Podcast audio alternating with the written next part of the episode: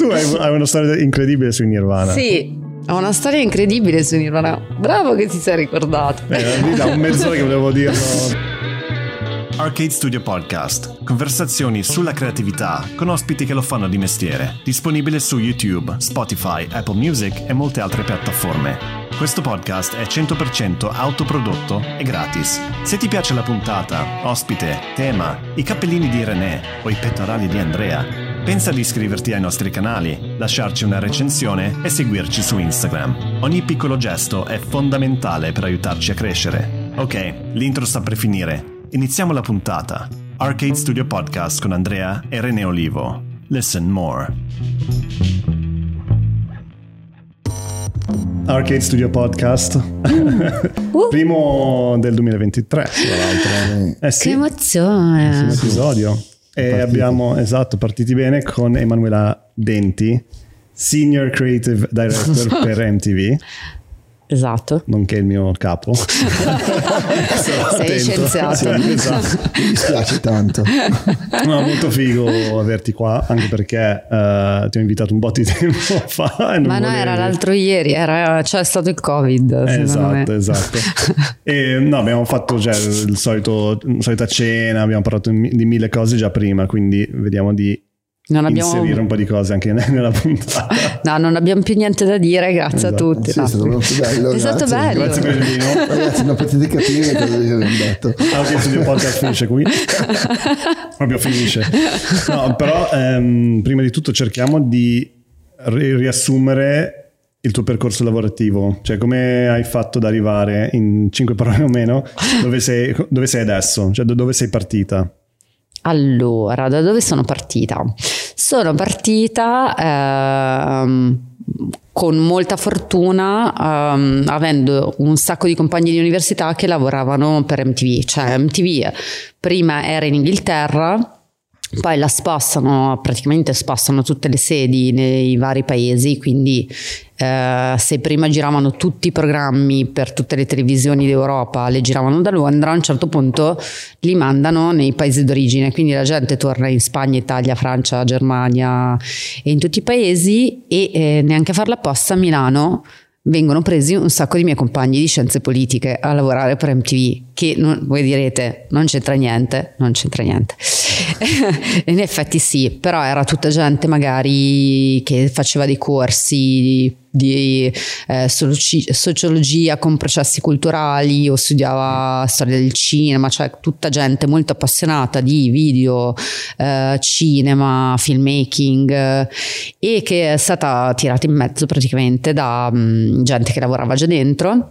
E quindi praticamente hanno preso una una bella cerchia di miei amici dentro MTV Italia e a un certo punto un, un mio amico mi dice cercano una persona per stylissimo e io ho detto no, stylissimo, cioè tipo il mio programma preferito della vita, perché io volevo assolutamente lavorare nella moda ed era un programma che appunto io seguivo tantissimo, mi piaceva tantissimo e che potrebbe essere attuale anche adesso, infatti anche oggi ne stavamo parlando, ehm, che era un programma che parlava moda tendenzialmente, quindi copertura delle sfilate e arte musica, però tutto quello che era hipster a quel tempo, ma stiamo parlando del 2001, quindi non era neanche hipster, era, neanche, era cool, in Era quel cool, momento sì. era cool.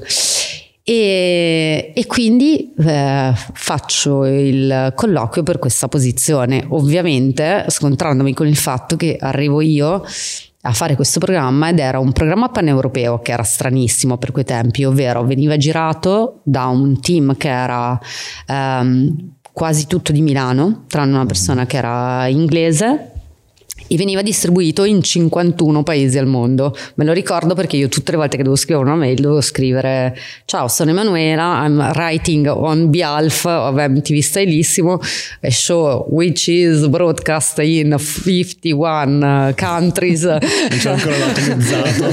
esatto.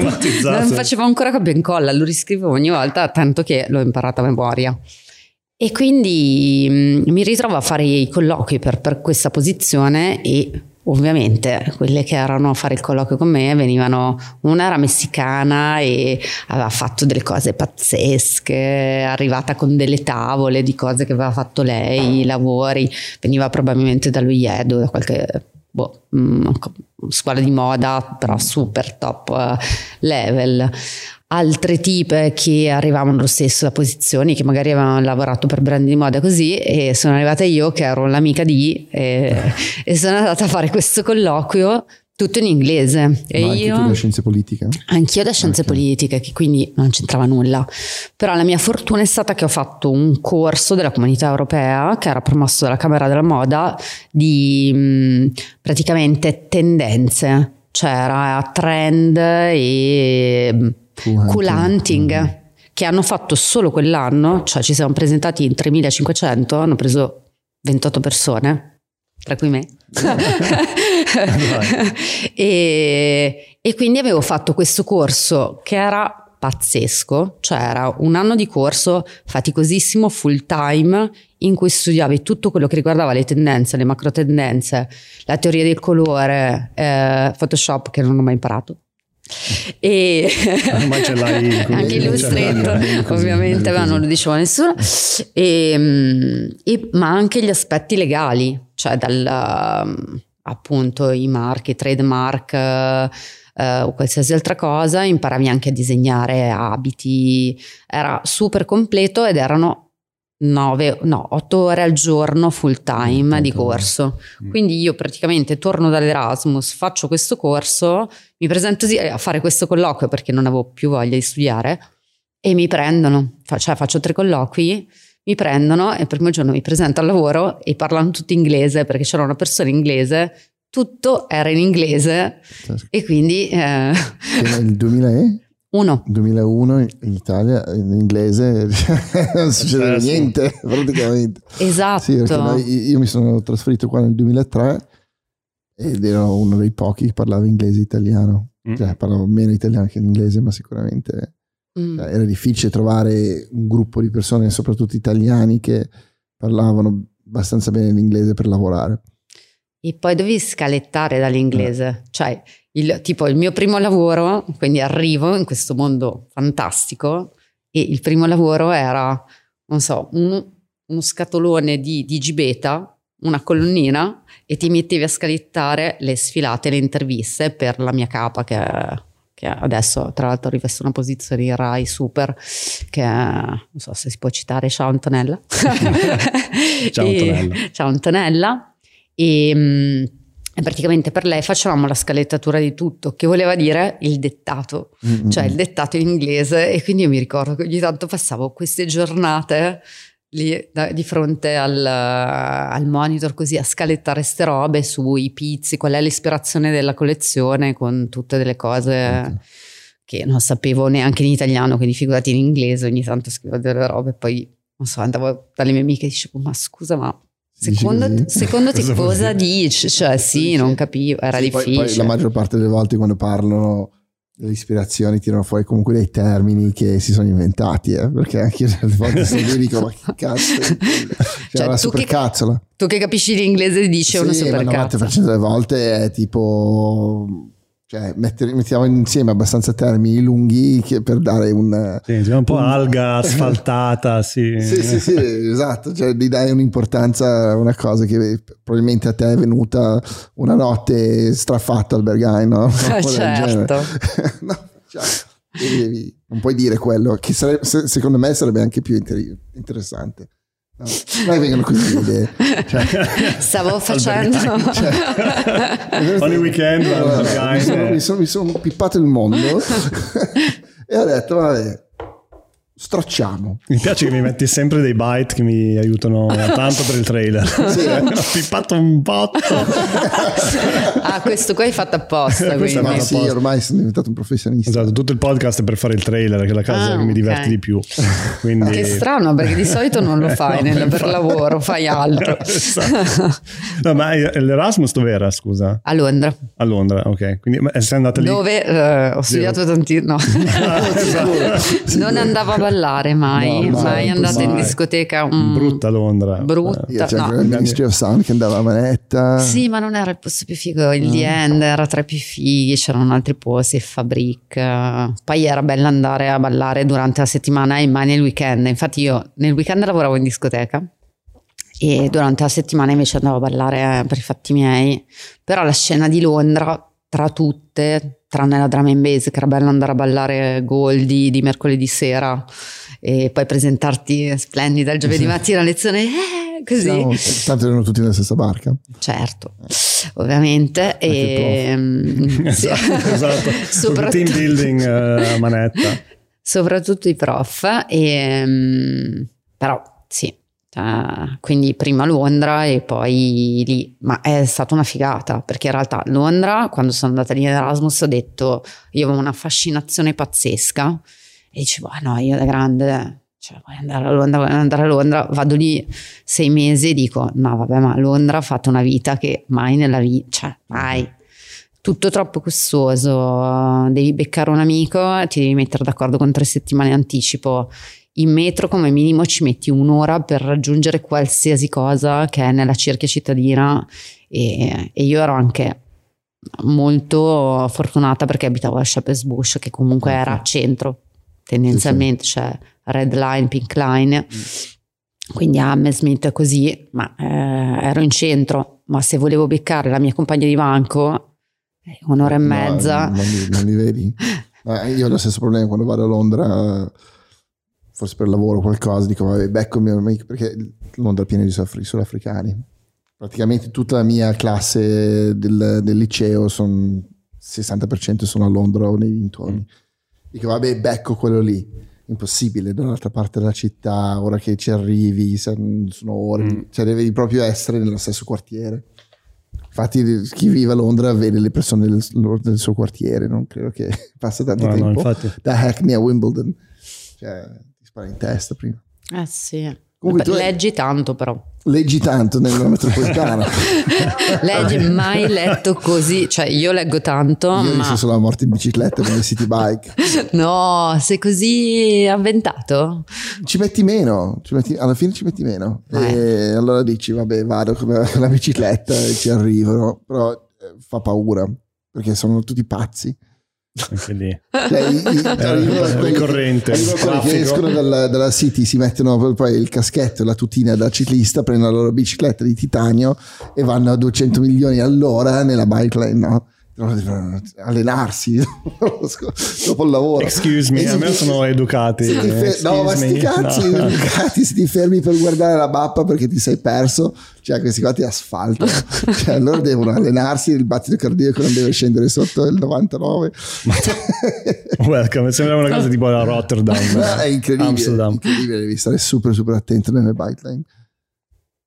Ah, New York era così anche, però Sì. eh, cioè, mm, fa un po' il fascino del, Sì, è della bello, città. infatti no? è per quello che mi Hey yo, bike lane. Bike lane, buddy, Figo. bike lane, Ok, what the ok. fuck? Il fascino qual è? Quello di rischiare la vita ogni mattina, ogni mattina. Perché quando sei a New York te lo aspetti un po', no? Che tipo sono un po' arroganti, Ah. devono andare da qualche parte, quindi eh, fa tutto parte del, Sì, dello è show. show, sì. Londra- Se, non succede, Eh, Non, non fa parte dell'immaginario. no. Però, però cioè, tu prima di and- quando sei andata a Londra eh, per fare questo corso di trend, di... no, non era fatto, non era a Milano. Ha fatto Milano. Ah, quello era ah, non avevo che non ascoltando. No, no, infatti. Allora, lei ha prima fatto l'Erasmus a Londra, Allora, facciamo poi è tornato a Milano e ha fatto questo corso della comunità europea Pur di non studiare. Perfetto. dove facevo 9 ore al giorno full time. Otto ore, non ascoltavi. Nove. Otto. 8, 9, Eh, con il tantissime, comunque tante. Avevo capito che facevi Poi è finito quello, i suoi amici dell'università e il corso erano tutti quanti di MTV e l'hanno tirata dentro. Quando ti parte l'occhio, cioè, non finisci più. lo, vedo, lo vedo già dentro l'occhio che sta un buco nero di adesso asfalto. proprio. Comunque, hai, hai beccato il lavoro nell'azienda che per la nostra generazione era il sogno di chiunque voleva fare un lavoro creativo. Ma studia- quando hai studiato scienza politica, A cosa stavi pensando? E soprattutto come ti ha aiutato. Eh, networking. Eh, Eh, il 99% del, eh, l'ha, l'ha aiutata a conoscere le persone che le hanno tirate dentro in TV. Esatto. Eh, già solo quello vale la pena. Sì, perché tra l'altro eh, io in realtà ho finito il liceo che era un liceo durissimo e quindi non avevo proprio più voglia di studiare e eh, la scuola che avrei dovuto fare, allora avrei voluto fare due scuole, Scienza della Comunicazione a Bologna, ma i miei mi hanno detto tu a Bologna con i tuoi amici no. non ci vai, te lo dico già, o se no eh, venire a Milano e fare un'università e mio padre spingeva per fare disegno industriale, che mm. sarebbe stato effettivamente la scuola perfetta per fare il lavoro che facciamo, ma c'era il test d'ingresso. Certo. E io ho detto, quest'estate, cioè finito il liceo, ho preso i libri, farò Scienze politiche e tutti, ma perché? Beh, cioè, io perché ho pensato alla cosa più generica possibile, mm. perché in realtà mi piaceva economia, ma forse anche economia aveva il test ingresso. E io ho detto quest'estate non voglio aprire, cioè, cioè l'unico voglio aprire dei Deplian, è il massimo che esatto. aprirò. Esatto, postal esatto. market in bagno e robe così. E, e quindi ho detto faccio scienze politiche, mi laureo in quattro anni poi faccio l'istituto superiore di giornalismo che erano tre anni, sette anni divento giornalista e spacco. Poiché arrivo a scienze politiche e mi confronto con una realtà in cui ti facevano studiare tantissimo. Io sono rimasta così cioè lacrime, lacrime, lacrime e sangue dal primo giorno all'ultimo, ogni esame proprio una fatica che arrivavi sui gomiti per dare ogni sessione d'esame e quindi non ci ho messo quattro anni, ce l'ho messi sei. E quindi a quel punto la vita, grazie al cielo, mi è venuta incontro e ho fatto quello che avrei fatto facendo disegno industriale probabilmente, perché poi quello che curiamo alla fine... Sì, cioè, spesso ci confrontiamo con persone che hanno fatto un percorso totalmente diverso di studio e poi hanno fatto un lavoro che non c'entrava niente e in realtà ha aiutato più quello che hanno studiato, più cioè, uh. tipo, cioè, tipo il, io non ho mai studiato design Ah, non avevi fatto la scuola? Ho fatto un cazzo. Ho fatto Come? niente, perché amici. Un amico mi è entrato in mezzo. no, ma cioè, vero, tipo, cioè, cioè, esatto, esatto. Lui, lui, anche se ha frequentato una scuola, non vuol dire che ha studiato. Cioè. eh, però studiavi grafica. Mm, ha mentito. No, no io, io, in Italia ho fatto due corsi. Ok. Che, che erano principalmente per imparare la, la, la lingua è per eh, capire com'era, perché è molto diverso lo studio italiano rispetto a quello sudafricano, mm-hmm. cioè inglese, cioè già semplicemente cioè anche i, ter- i, termini che vengono usati, quindi il primo corso era a un chilometro da casa ed era di grafica pubblicitaria perché era l'unica cosa che sapevo mm-hmm. come lavoro nel mondo della grafica, perché non, non avevo altri input. Ok. Quindi mia mamma aveva fatto un po' di mm, ricerca prima di andare lì e sapeva che c'era questo corso di un anno uh, dove faceva, cioè non c'era l'ingresso, pagavi. No, era anche gratis, era gratis. Sì, era della, della era, regione. Esatto, e quindi entravo lì, capivo un po' le lezioni e tutto e poi alla fine dovevi portare un, una tavola di una pubblicità che era Bellissimo. A mio avviso geniale, fatto la sera prima, cioè, vabbè. Ma che strano Rino, e tu poi... che hai procrastinato e l'hai fatta solo la sera prima, non è da te. L'ho scoperto subito dopo tipo un mese che non mi piaceva, cioè non, era nostra... mio, non, era il mio, E quindi ho detto vabbè lo finisco perché devo. Ah. E poi l'anno dopo nello, nella stessa scuola hanno fatto una specie di mashup di tutto, quindi c'era Photoshop, Illustrator, uh, pari opportunità che mi è servito tantissimo, soprattutto adesso. E, um, come leggere una busta paga? Che, anc- che, ancora non abbiamo imparato tra me e lui. e poi tutti questi zeri dove, e poi c'era esatto, esatto, senza un numero davanti più che altro eh, cioè, quindi, ed era un corso di regia multimediale che non, non, ho mai più sentito. La scuola nel frattempo è chiusa. chiusa.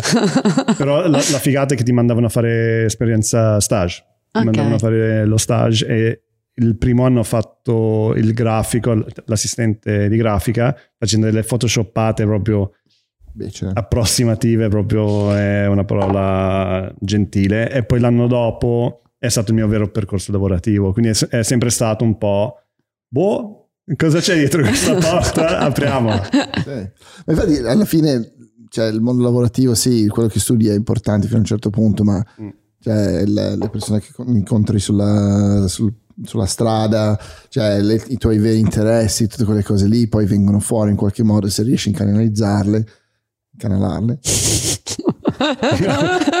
Arcade Studio Podcast. Vabbè, allora, voi ridete, però intanto mi sono dato corretto, cioè vuol dire che ho sentito il problema, soprattutto con le cuffie che io ce l'ho in, eh, in differita di un secondo. Pensavo tipo doppiato tra il traduttore No, che giuro, coglione! Cosa cazzo stai dicendo?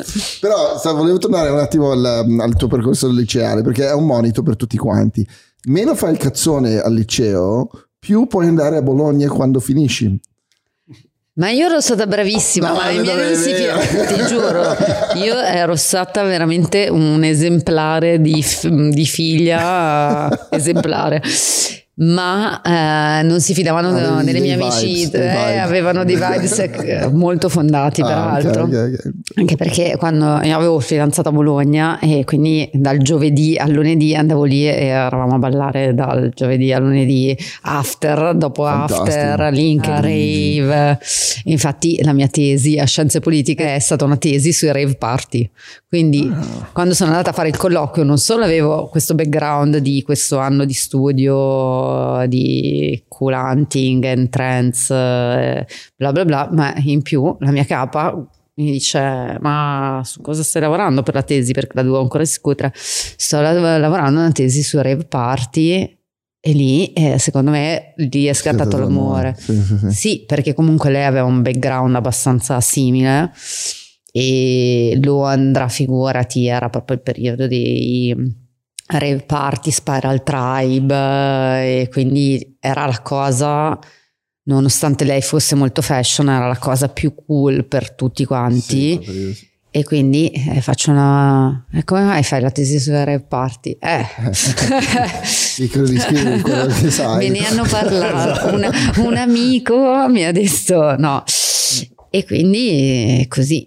Però no, eh, quindi continuate a non essere, no, siate seri o non siete seri, poi dove vi mandano a studiare un caso e anche que- No, le... certo. Cioè, alla fine eh, lo troviamo tutti, la- sono le amicizie che coltivi e, trovare persone affini, no? Il più Mm. possibile, anche, anche con collaboratori, suppongo, non so, te se hai, quando fai il hiring, cioè credo che bravura sicuramente, perché quello è un dato di fatto, ma poi devono essere persone con cui vuoi passare del tempo. Sai. In teoria è così. Alcune cose ti capitano. No, vabbè, quello, quello- quello che ti viene... Sì, cioè, in un quello- mondo ideale non dominato. uomini bianchi. Eh, no, no. Eh, ci siamo. No, no, siamo arrivati. No, eh, no, però eh, sai, lavori per una multinazionale, il recruitment, è il recruitment, eh, tu hai delle possibilità di scelta, ci sono le persone più affini con cui lavoreresti, Mm. poi eh, la bravura è cercare di lavorare con tutti, anche con quelli che Eh, fai certo, più sì, sì, fatica. Eh, poi vabbè ti capitano delle perle che di culo ti ritrovi, perché ad esempio io e lui lavoravamo da tempo assieme, ma c'era sempre un- una persona in mezzo, perché Sì, sì. c'era a un certo punto Mm-mm. c'era Luca che era forse sopra di te, quindi, Eh, sì, sì. quindi io non parlavo mai direttamente con lui, cioè per quanto l'organigramma fosse molto snello, io parlavo con il ragazzo che lavorava con lui e quindi non so, le proposte creative, Luca Grandini. Grandini, Che salutiamo. e- che salutiamo Impariamo da. Uter, salutiamo tutti. e, mm, e quindi eh, per quanto lavorassimo nello stesso team, piccolo e tutto quanto, poi a un certo punto ci siamo proprio scontrati a lavorare attivamente perché Luca è andato via, ci siamo ritrovati a lavorare insieme e, eh, e ci siamo- ah, secondo me ci siamo trovati. Poi questo magari in privato vi dirà altre cose. Facciamo una puntata Però- io lui su queste cazzate. Però mm, sì, no, la- secondo me quella è la fortuna poi di ritrovarti mm, con delle persone che ti stimolano ogni giorno, cioè Mm. quello lì è veramente una benedizione che dici Sì, sono no, fortunato, modo. sì. Cioè, se riesci a, a crearti nel, nel tuo ufficio, un microcosmo dove hai voglia anche di andarci no? ogni tanto, hai voglia di vedere le persone perché sai che lavori bene e ti- di cui ti puoi anche fidare, cioè quello sarebbe ovviamente cioè, la perfezione. Poi sono tutte le cose politiche che... Certo, però la figata è anche...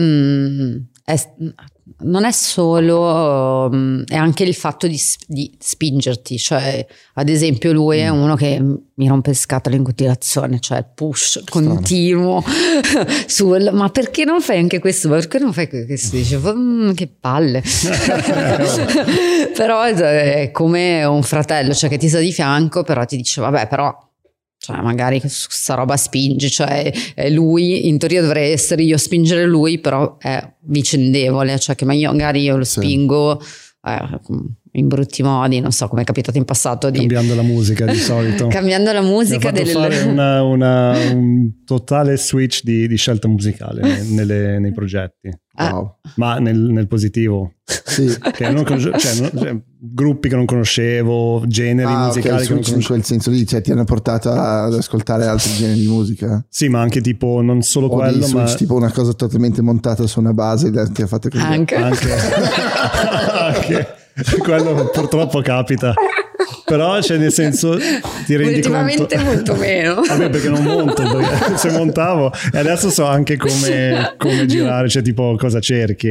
Dai. adesso abbastanza Perché devi conoscere Il brand tuo, il tuo anche, brand, cioè, il- tipo- la, la persona con cui lavori, il tuo cliente. Esatto, perché anche lì c'è uno delle, dicevamo prima, uno dei problemi di, di un brand come MTV è che ha alcune cose tipo che si chiamano anche legacy, che sono tipo il look and feel di un brand che eh, degli anni 80 ha fatto sempre delle cose fuori, fuori di testa che sono rimasti nel, come dici tu, nello zeitgeist di, di tanti designer, soprattutto e tanta gente della, della mia età, tipo dai Eh, 30 si puoi dire nostra. nostra. Sì, penso di sì. Mi piace separare le cose, però comunque, cioè, e quindi era talmente forte all'inizio che è rimasto questa roba qua. Certo, Fino adesso eh, è- hanno costruito brand su quella cosa lì. Esatto, però il brand è sempre stato un brand di pop, è un pop brand, quindi non era mai stato solo musica, è sempre stato il pop di quel momento, quindi cioè, nel, nel frattempo è cambiato molto, è solo che è rimasto in quello, quindi devi anche capire, cioè, ti-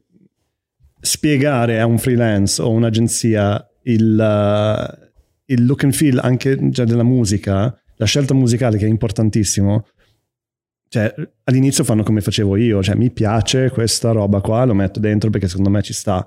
E invece no, c'è tipo proprio c'è un sound per ogni generazione, ogni tipologia di, di property che devi cercare di azzeccare. Mm, E quindi se, no- se lo fai, se lo scegli in un modo superficiale, non funzionerà mai. E lei è sempre stata molto pignola, su- soprattutto sulla musica. Forse l'edit potevi farlo passare, però la musica no. Ah, perché quella è la tua passione.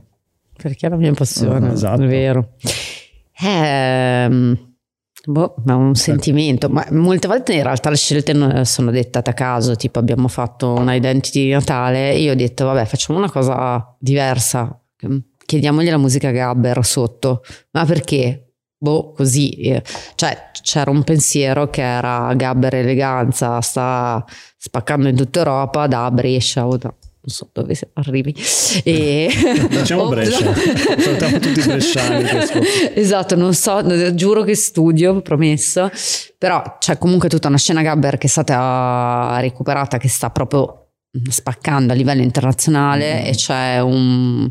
oh, Sarà un mio coetaneo, immagino, che ha riportato in auge la scena e ora fa tour mondiali e eh, non so, ha fatto delle pubblicità di moda eh, di super brand con musica Gabber, cioè la consulenza musicale l'ha fatta lui, Gabber, e quindi ho detto, vabbè, Natale, che palle, è Natale, mettiamo i suoni di Natale, Natale rock, che è la seconda cosa più scontata che ti viene in mente, eh, Natale pop, la terza cosa scontata che ti viene in mente, ho detto, vabbè, chi se ne frega, facciamo Gabber, cioè potevamo fare o drum and bass o Gabber, eravamo ancora in un momento un po' così, e ho detto, vabbè, Gabber. Ed è funzionato. per noi sì, Eh, sì, poi no, non infatti. sappiamo, dovremmo chiedere il ratings di gradimento ai viewer per Anche avere un eh. riscontro. Possiamo anche non chiederlo e vivere in una... Una bolla di, di Esatto, in una bolla, infatti. Questa, se fosse stato fatto quest'anno sarebbe stato hard rock, metal, perché sta tornando il rock, Mm. ad esempio. Ma, ma quanto rimani sul pezzo nel quotidiano sulla musica? Cioè, tipo, perché so che ascolti tantissima musica e non sempre la stessa. Cioè, Non, ca- non concert music. Assolutamente caso. E, mm, ma in realtà mi...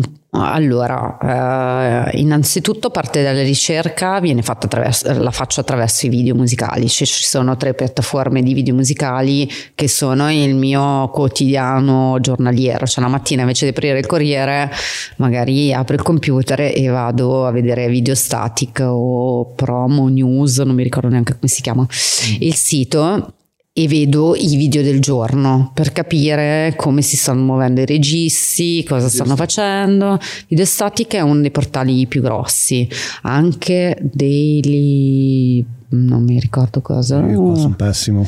No, perché, perché io, eh, cioè, Daily- quando, quando MTV aveva tanta musica, er- era lì dove Eh, andavo a fare certo. questo lavoro qui, no?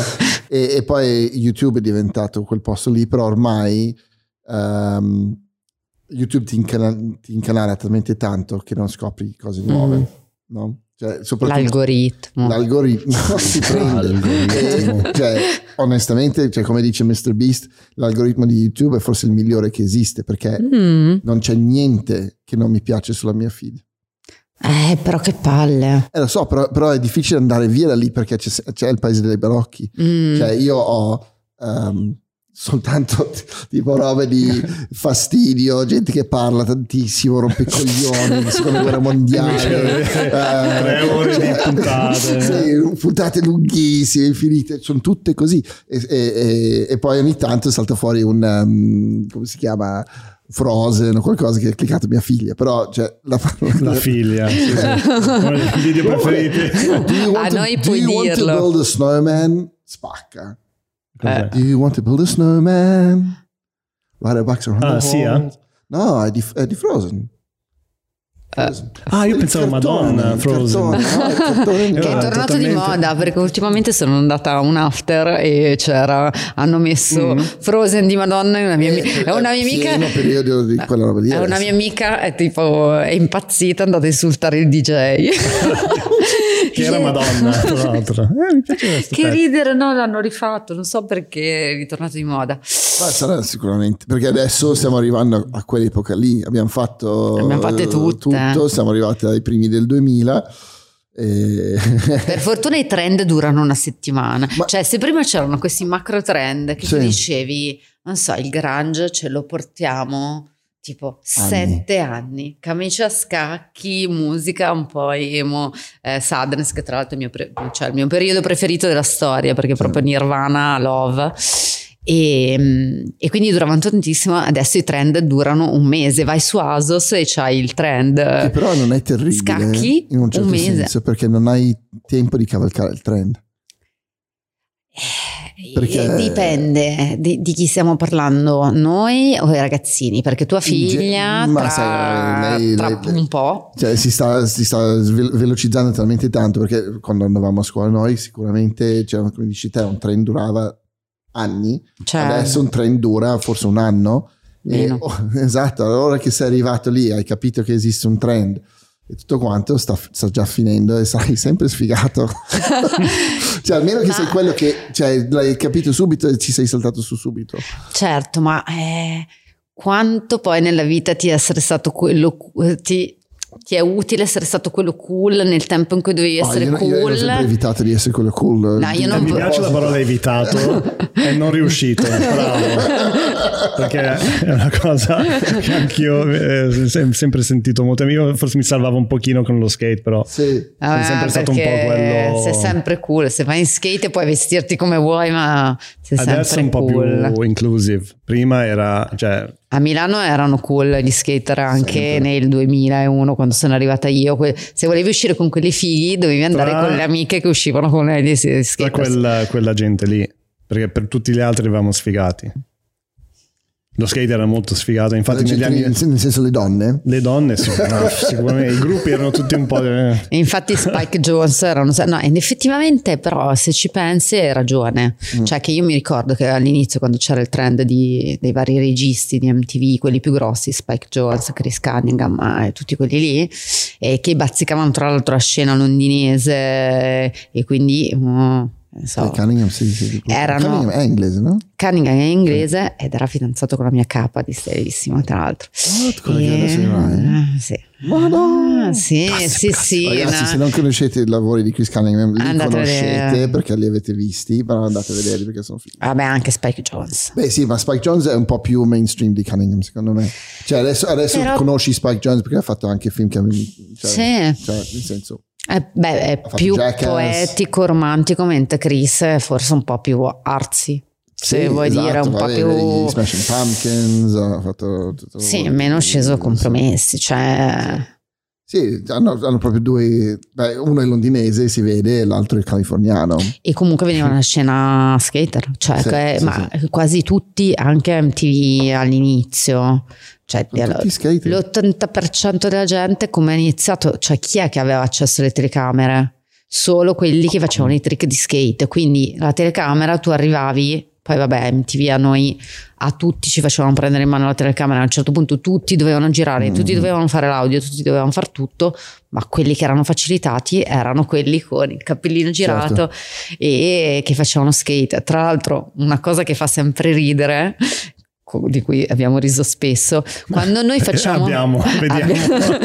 no che quando facciamo i, tipo la, pre- la- che ne so eh, il primo colloquio con un'agenzia con cui noi lavoriamo cioè pre- ci presentiamo come MTV abbiamo bisogno di un'idea creativa o abbiamo bisogno di fare uno spot o abbiamo bisogno di fare delle foto l'80% delle volte quelli dell'agenzia si presentano con uno col cappellino girato Ah, sì. sempre e infatti c'è una costante che tu li guardi e dici madonna che sfigati cioè ancora c'è il problema dei- concetto no perché perché un conto se tu sei così cioè so c'hai appunto estrazione skater ti vesti Certo. così sei così tutto nel tuo quotidiano ma è come se mi presentassi io che sono di un'agenzia tal dei tali, abbiamo il pitch con MTV, mi metto il cappellino e me lo giro al Certo. contrario per fare la call. E e tu dici, mm, Partiamo già bene. vedi subito. Non so oh, portarlo. oh, e dici, Gianni, sfiga. eh, gira quel cazzo di cappello. Non mi piace. No, no, no, gi- giralo. Hai capito? Quel cappello. Dobbiamo- vincere la ragazzi, gara. abbiamo Sbolla bisogno di- il- la webcam. un Volete attimo. un lavoro? Dobbiamo vincere questa gara. Girati quel cazzo di cappello. Ma io non posso. Invece, Ciac, cappellino. Eh, ho detto, oh, Eh? sto male. Ma hai il cappellino girato adesso. è difficile. Eh, eh, Ci vuole la forma giusta. eh, sì. Perché è un attimo che diventi un babbo. Allora io O sei Diego. io, io divento una specie di Fred Durst grasso Perché aspetta. No, hai il snapback. Snapback, sì. Fred Durst è automaticamente quello di flex fit, quello Sì, senza capito, terribile. sì, sì. Comunque l- l- il discorso dei skater e cose è una roba che viene anche un po' se vai indietro nella musica, è una cosa che ho scoperto da sei mesi da questa parte. Laurel Canyon, dove, dove hanno girato poi la roba di c'era una volta in Hollywood eh, con la famiglia Manson e tutto quanto. Quella zona lì era una base militare negli anni 50 dove c'erano tutti i, i veterani Ok. nelle, nelle- nelle case lì, nella nel, eh, diciamo nel villaggio, vivevano tutti questi veterani che avevano un botto di soldi.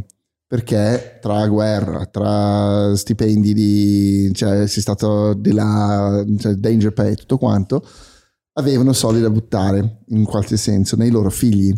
E allora tutti quei ragazzi avevano synthesizer, avevano tastiere, avevano chitarre elettriche, avevano amplificatori. E cosa è venuto fuori? Jimi Hendrix è venuto fuori. Ah, che lui aveva genito- genitore militare. Sì, Ma eh, sono- hanno tutti i geni- Janis Joplin.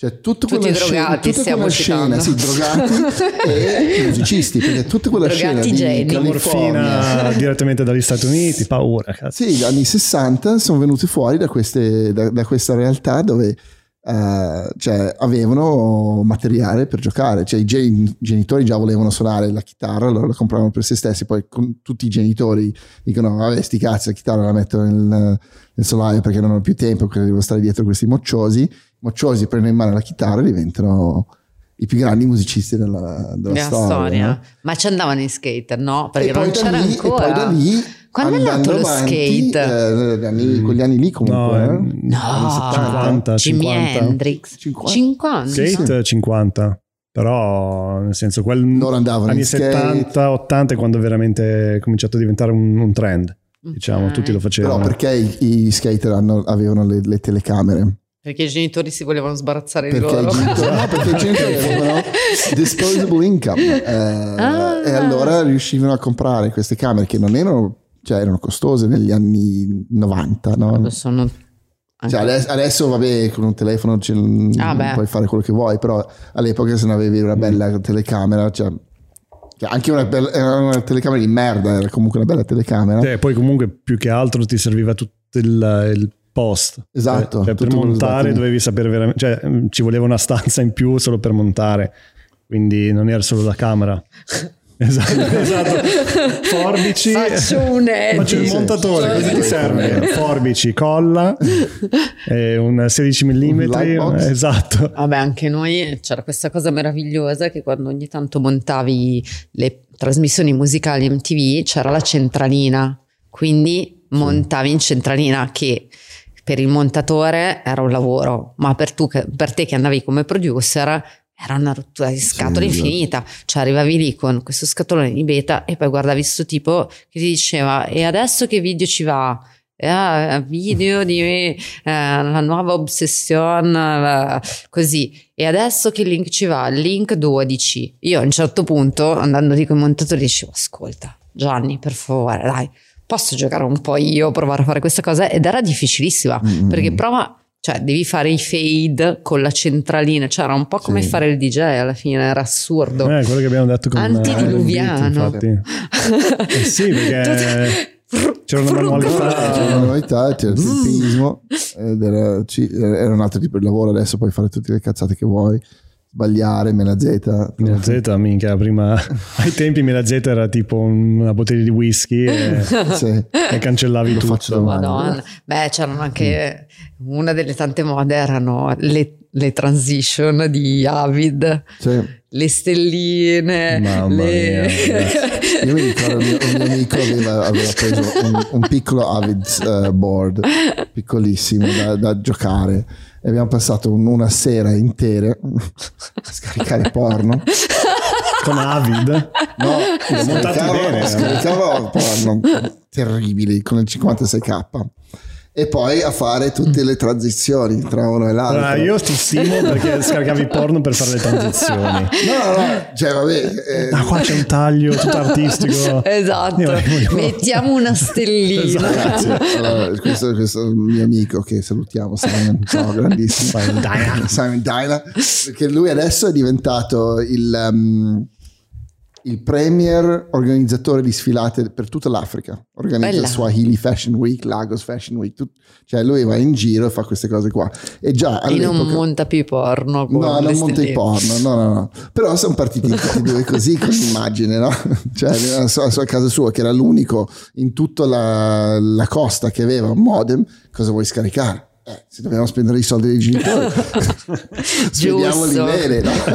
Che poi, tra l'altro, nessuna parola eh, è stata mai tradotta in maniera così brutta come editor, che in Sì. italiano è il montatore. Il montatore. Dove sei stata oggi? Sono stata tutto il giorno in montaggio. Che tu dici. Sì, sembra Gli italiani non giocano mai cioè, proprio subito su, sei fattoria. proprio l'imbarazzo quando ne parlavi con gente che non era appunto i miei compagni di scuola che poi eh, lavoravano in tv e ieri sono stata tutto il giorno in montaggio e tutti ah e tu Questo no montatore è proprio bravo. eh.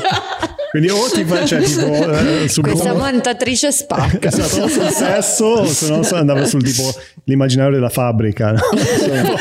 scaricare i beta, la pellicola. Esatto. Beh, scaricare i beta, meglio. tra l'altro erano pesantissimi, cioè la parte più difficile del montaggio, cioè a fine giornata era in realtà tornare con i due scata- scatoloni di 10 beta che ti facevi due spalle così, Certo. perché erano, cioè adesso che arrivi capito con l'hard disk che non so di 300.000 tera ed è un, un Sì, giocattolino è- e prima noi così. Cazzo. Mamma mia. Poi erano, cioè, sono grosse, quelle da 90 beta? minuti erano grandi così. Eh sì, Mm, mm, mm.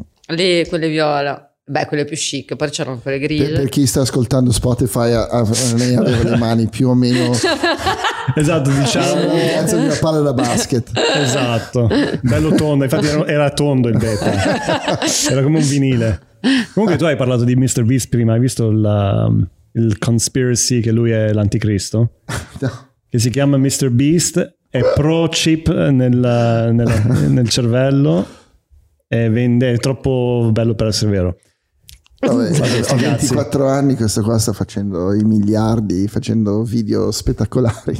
Non Mr. conosci Beast. Del Mr. tipo, Beast? no, mi Mr. manca Beast è il youtuber più famoso e più... al mondo Sì, in questo è- momento. È, il numero uno in questo momento e dicono che dovrebbe arrivare a un miliardo di follower nei prossimi 3-4 anni. E, È quello che ha fatto, ha fatto proprio Squid Game eh, vero, il gioco vero. L'ha rifatto. L'ha fatto lui. Cioè, ha ha Wow. preso- lui ha questi tipo quattro capannoni in South Carolina perché così riesci a girare quattro video nello stesso momento e fa robe del tipo, non so, se riesci a tenere la tua lingua attaccata a questo francobollo per eh, 24 ore vinci 100.000 euro. Tipo Guinness dei primati, ma della stupidità. Roba del genere, Vabbè, che sì. odio anche Guinness. dei Oppure da, da via isole, non so, il 100 millesimo follower gli ha regalato un'isola. E noi dove eravamo? Scusate, Eh, noi- ragazzi. Noi, eravamo troppo vecchi per capire che c'era Mr. Beast. No, E, e niente, a parte che non gli ho dato il follow. no. No. quindi non vincerai mai l'isola. No, no, aspetto che ci sarà il, il momento, non so, il miliardesimo, allora gli do il follow. Magari ti regala un arcipelago. Eh, non sarebbe male. Vabbè. La Germania. Ma perché- cioè, spiegami perché stiamo Allora. parlando di isole e tra tutti i paesi ti è venuta in mente la Germania perché adesso devo capire. Perché, perché è molto produttiva, piena di gente che paga le tasse. Allora è utile.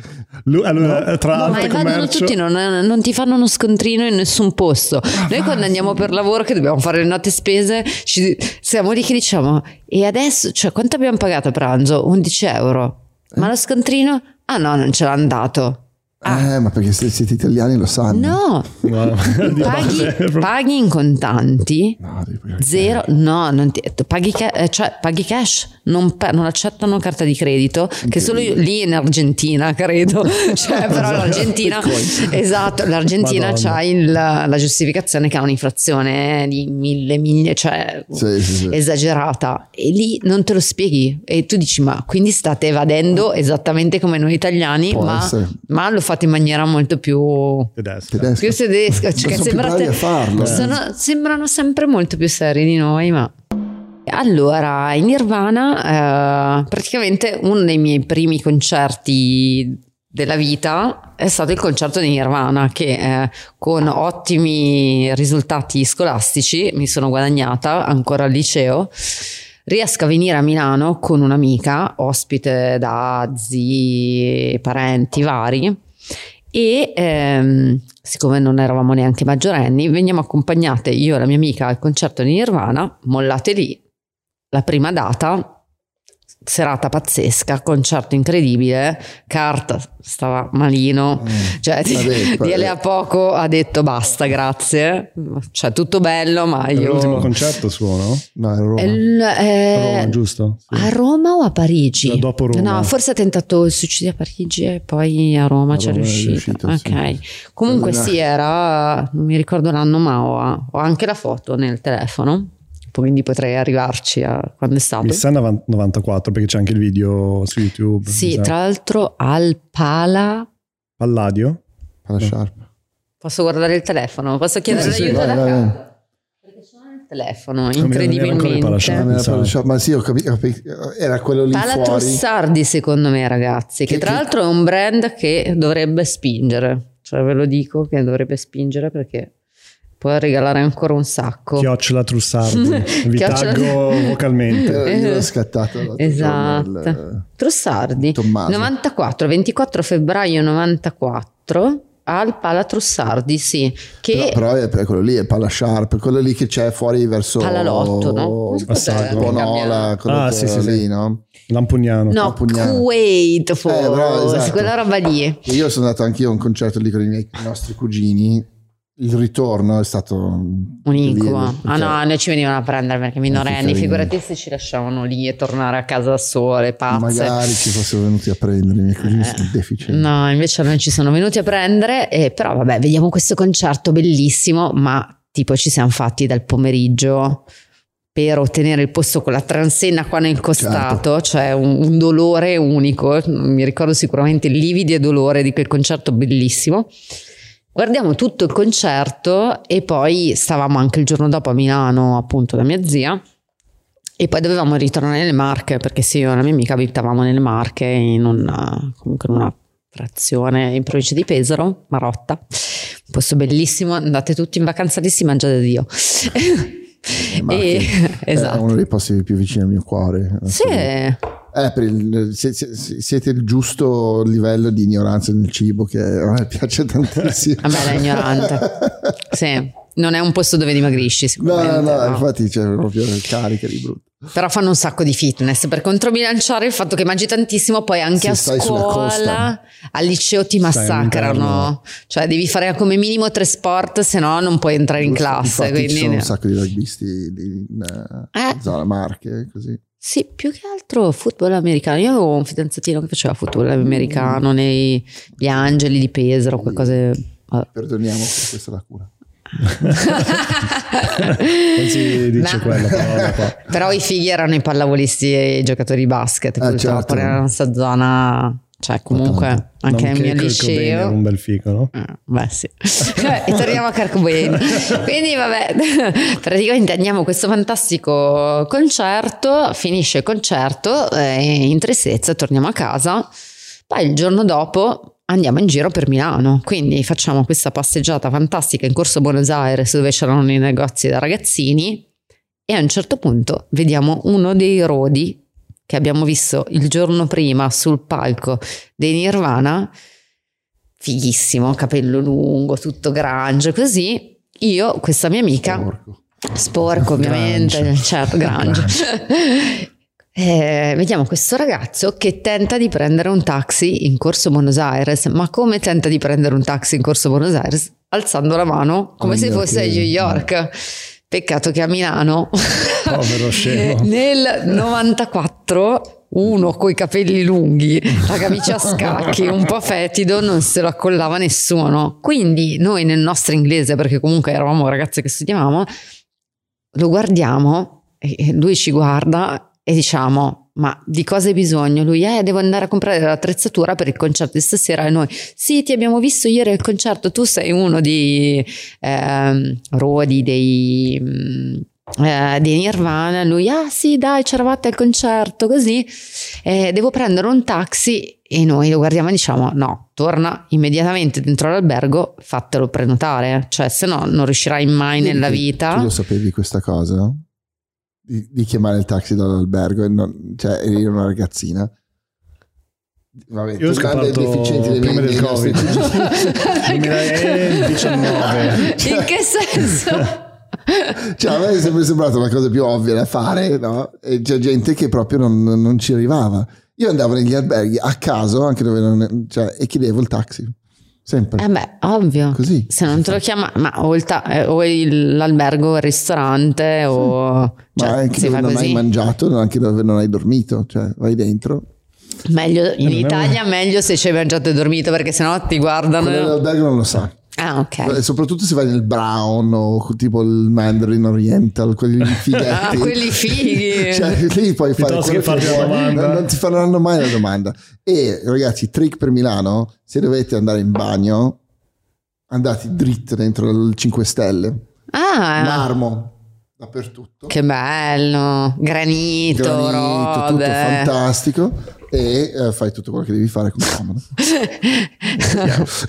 Mi sono anche venuto in mente di provare, però vabbè. No, io sempre. E comunque questo, questo poveraccio quindi estasiato dal fatto che A parlassimo in inglese, tra l'altro lui tentava di parlare con mia zia che parlava al massimo il milanese e gli rispondeva in milanese peraltro, cioè nel tentativo di aiutarlo gli rispondeva in milanese, quindi mia zia due ragazzine che eh, aiutano questo tipo e lui alla fine ringraziandoci fa ma stasera venite al concerto? E noi, eh no, noi non, non abbiamo il biglietto, li fa no allora vi lascio gli accrediti. E noi, eh, cioè, capito? Tu vivi Sì, eh? nelle Marche e una roba che dici l'accredito, ma cosa sta dicendo? Ah, venite stasera, c'è il biglietto, grazie, grazie, ciao. Chiede i nomi.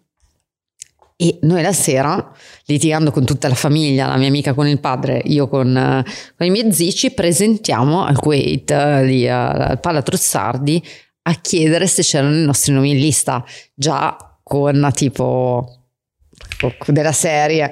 Non- Figurati. figurati, Sì, non sì, ci sì, saranno mai. Arriviamo lì, non solo c'erano due biglietti d'ingresso per il concerto, ma c'erano due biglietti d'ingresso per l'after Eh. e un terzo biglietto per mia zia. Cioè il tipo ci aveva lasciato tre biglietti e tre ingressi. Sì, mia zia non è venuta, peraltro abbiamo regalato il terzo biglietto. Un disperato lì. un- Grande, figurati lui anche. Madonna, pensa che fortuna. Cioè, E al concerto di Nirvana, non hai il biglietto Come e arrivano sono? due ragazzetti e fanno: Ma devi entrare? eh, Credi? abbiamo, abbiamo un biglietto e un E accredito. non è neanche venduto. Ma va, non capivamo niente. Ma anche la storia dell'after, non- forse non ci hanno mandato, non mi ricordo, ricordo molto vaghi. Ci Ci sono venuti a prendere. Il padre della mia amica forse ci è venuto a prendere per la seconda sera consecutiva e quindi e, e l'after era tipo allo Shocking Club o all'Hollywood ma eh, Carter non si è mai presentato non ci è andato all'after Mm. Non penso che ne tanto in... Che poi, vabbè, che l'after non sarà stato simpatico. Comunque, molto meno Dave. In Sì. quelle situazioni, secondo me, tipo, eh dai, da paura, facciamo, grigliamo. Io da quando ho scoperto che Dave è un grill master, di, cioè che fa un... Lui fa catering. Scusa Dave Grohl. fa catering cioè chiamare spare time e chiedergli dirgli, senti, vieni a farmi una grigliata. e perché non l'abbiamo Madonna. chiamato stasera gli chiedevamo del tofu che saltato eri... Eh, questo problema qua. cioè, è difficile. Devi fare catering per una vegetariana. Ah, ok, ok, ok. Tomini, i Arrivo, famosi arrivo. tomini Se californiani. vegetariano va già bene, si può fare, si può fare tante cose. Seitan, kebab di Seitan saltato. Seitan, già nel nome. È esatto, anche lui è Mr. Beast. Dici che fa bene. E quindi viene lui a farti le grigliate? Sì, non, non so il percorso per arrivarci e non so quanti zeri devi fare, però lui, Ah. è, lui è un, um, è un appassionato di, di smoking, proprio fa tipo le... Ma un sito? 12 ore. No, no, no, ne ha parlato in un, uh, più volte nei Allora, dobbiamo trovare il numero. Tu gli mandi una foto delle tue grigliate e gli lanci la sfida. Dici, guarda, se vuoi venire in Dave. Milan, Dave, Dave. eh, si riesce a fare meglio di questo. Sì. E comunque quando arriva che arrivi con Chris Do, Esatto, che è il eh, con motivo per cui... Eh, Perché il motivo per cui io sono a questo podcast che Chris non hai risposto alla mail di René. No, infatti. Ci siamo rimasti molto male. Mm-mm. Molto Come molto male. Cioè, Chris Do, che è questo eh, è un designer ma anche businessman, tanto Coach. coach, un po' tutto, un po' tutto fare con Mentor. questo cazzo di missione di ehm, informare un miliardo di persone, un miliardo di designer, tipo Mm. one billion designer. Formare o informare? Formare. Infornare. Come si serve? perché- allora, siamo 7 miliardi. Perché serve un miliardo di designer? Cioè, un designer per ogni 7 persone? Ma sì, chi se ne frega. No, però cioè, nel E ci senso... sono ancora dei brutti loghi in giro. Come si spiega questa Esatto, cosa? Allora, cioè, adesso probabilmente ci sono un più di un miliardo di persone che si sentono designer, quindi cioè, sì. vabbè, l'importante è che pagano. E avevo visto, noi siamo andati a fare una, a vedere una specie di conferenza Sulla digitale, creatività, design. design. Un- lui era uno dei, dei speaker ed era uno di quelli più interessanti. E, nel- e da lì ho cominciato a seguirlo e implementare un paio di cose anche nella, nella parte social del podcast. Arcade Studio Podcast. Funziona molto bene. Chiocciola, Arcade Studio Milano. Grande Chris, Ok, sta- esatto, sta andando tutto Da paura, grazie per la risposta. e quindi mentre quando parlavamo della, del suo, della sua puntata, eh, perché non vieni te, ho detto guarda, eh, no vabbè sono timida, bla bla bla, cazzate. E poi ha detto, cioè io stavo parlando di Cristo in quel momento che stavo guardando su LinkedIn una- un post che ha fatto. Lei mi ha detto, ma perché non gli scrivi? Ho detto, ma figurati, non, non risponderà mai. E, e mi ha detto, guarda, se tu gli scrivi, io vengo sul podcast. La scommessa più facile della mia vita. perché... Ma io ti giuro, ti giuro, io non perdo mai le scommesse. Cioè, una proprio del- degli- è la prima scommessa che perdo e io ancora non ci credo. La sua risposta sarà in spam, non l'hai vista, secondo me. Non ha risposto, però la scommessa era se tu li scrivi, io vengo sul podcast. Io gli ho scritto. Cosa gli hai scritto? Ciao. Io ho, fatto, io ho attivato, ho attivato il um, Premium. premium solo per mandarli direct perché ce l'avevo gratis in Ok. quel momento lì LinkedIn. di LinkedIn e gli ho mandato la roba. E lui non ti ha risposto. Non mi ha risposto. Ci rimaniamo molto male. Tra l'altro, Chris, sappiamo che vieni in tour in Europa e noi vorremmo assolutamente averti qua. Comunque, ha No, dovuto No, cancellare per forza, una per data perché non hanno venduto tutti i biglietti. Ti aiutiamo noi. No, No, in non Italia non Italia, passa. Barcellona, Berlino, Lisbona. E mm, Scandinavia, uno di quei Sì, loro penso paesini. che lì la gente parla inglese, allora vanno là. no? Ma lo speech era qua in Italia, non era il design. Non mi ricordo da quando non mi ha risposto. Basta. Close. No, io ogni tanto mi We cambio don't love you anymore, Chris. Anche lui but. But you can. uh, Come on the podcast. You can redeem yourself uh, by responding to the fucking LinkedIn message. Exactly. Exactly. please, uh, please, we are waiting for you Cristo, because. Cristo, please. We are asking you to please come and visit us in Italy because we are very much been needing you for uh, very much beautiful We, uh, yeah. Conversations. conversations and the beautiful We are a big novel. fan of you. We are a big fan. Però geniale. e quindi ho detto, vabbè, eh, cazzo me ne Ma lui frega, io verrà. scrivo. Io, io te lo dico, Vabbè. lui verrà. L'importante è visionare, no? A me non sembra tanto simpatico. Visionare che Visionare, cosa? Le vision- cassette. vision your, uh, Visuali- your goals. Esatto, Ah, questo ok. è il mio- lo stesso problema che ho io. eh. Cazzo, la da notare che io non ti ho preso per il culo perché hai sbagliato una parola. Sì, ma tu mi hai preso per il culo per 37, 37 anni. Della mia vita. tu hai anche tipo dato un bonus di Te prese meri- per il culo. Te perché- lo meritavi tutto. No, vessato abbastanza. per tutta la vita. Guarda però come sei cresciuto. Vedi? Strong. Non, non ho saresti. emotional scars per niente. Ah, quelli ce li abbiamo tutti, anche se non abbiamo un fratello che ci vessa. sì, però tu non hai il fratello che vive. Effettivamente. Ma no, dai, Dai, non ho sì. fatto niente di grave, cose normalissime. Bella Andre, il solito disruptor. grande. Ciao. Dopo ti presentiamo. Il gatto? Non c'è il gatto. Eh, lui è il gatto, lui dopo- gatto, a dopo una quest'ora- si trasforma. Esatto. Se non ci sono gatti. Eh, dicevi prima che comunque parlando di Cristo e coaching e roba del genere che è una parte del tuo di quello che ti porti te al, al tuo lavoro del coaching di allevare parlando di montaggio Io devo immaginare le visto, ho visto pecore. l'occhio che è partito ho detto no non posso lasciarmelo scappare Dal montaggio all'allevamento è un, è un attimo. È un rodeo, cazzo. Facciamo una gabbietta. con- Un allevamento di pulcini. Sì, e poi li lasci nella- nell'etere Eh no, poi i pulcini spaccano. Li, li allevi e poi spaccano. Ma eh, cioè, qu- quanto è difficile tenerli?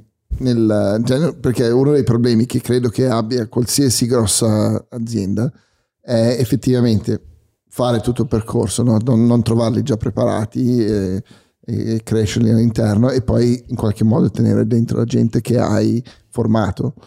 Cioè, è una cosa che riesci a fare o è... Beh, no. cioè, con lui sì, perché lui tanto una cozza che se ne va da solo. È pesantissimo. Datemi una sedia, è smart working e sono Senatore a vita. Creative senatore a tipo vita.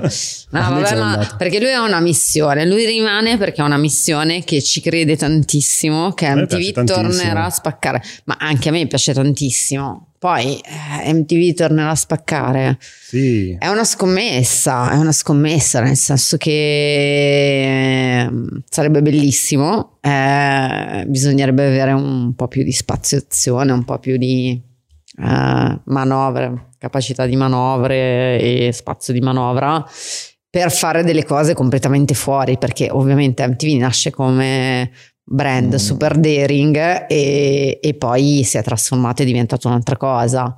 Però lo spazio per osare c'è sempre. Poi è come tutti i brand, cioè nel senso mh, mm, è una televisione ma è un brand, quindi è come esatto. diesel. Quindi eh, un sacco di volte che, eh, non so, mi capita di parlare con della gente del lavoro, tutti dicono, eh ma tu fai televisione e, e invece noi facciamo moda ed è diverso.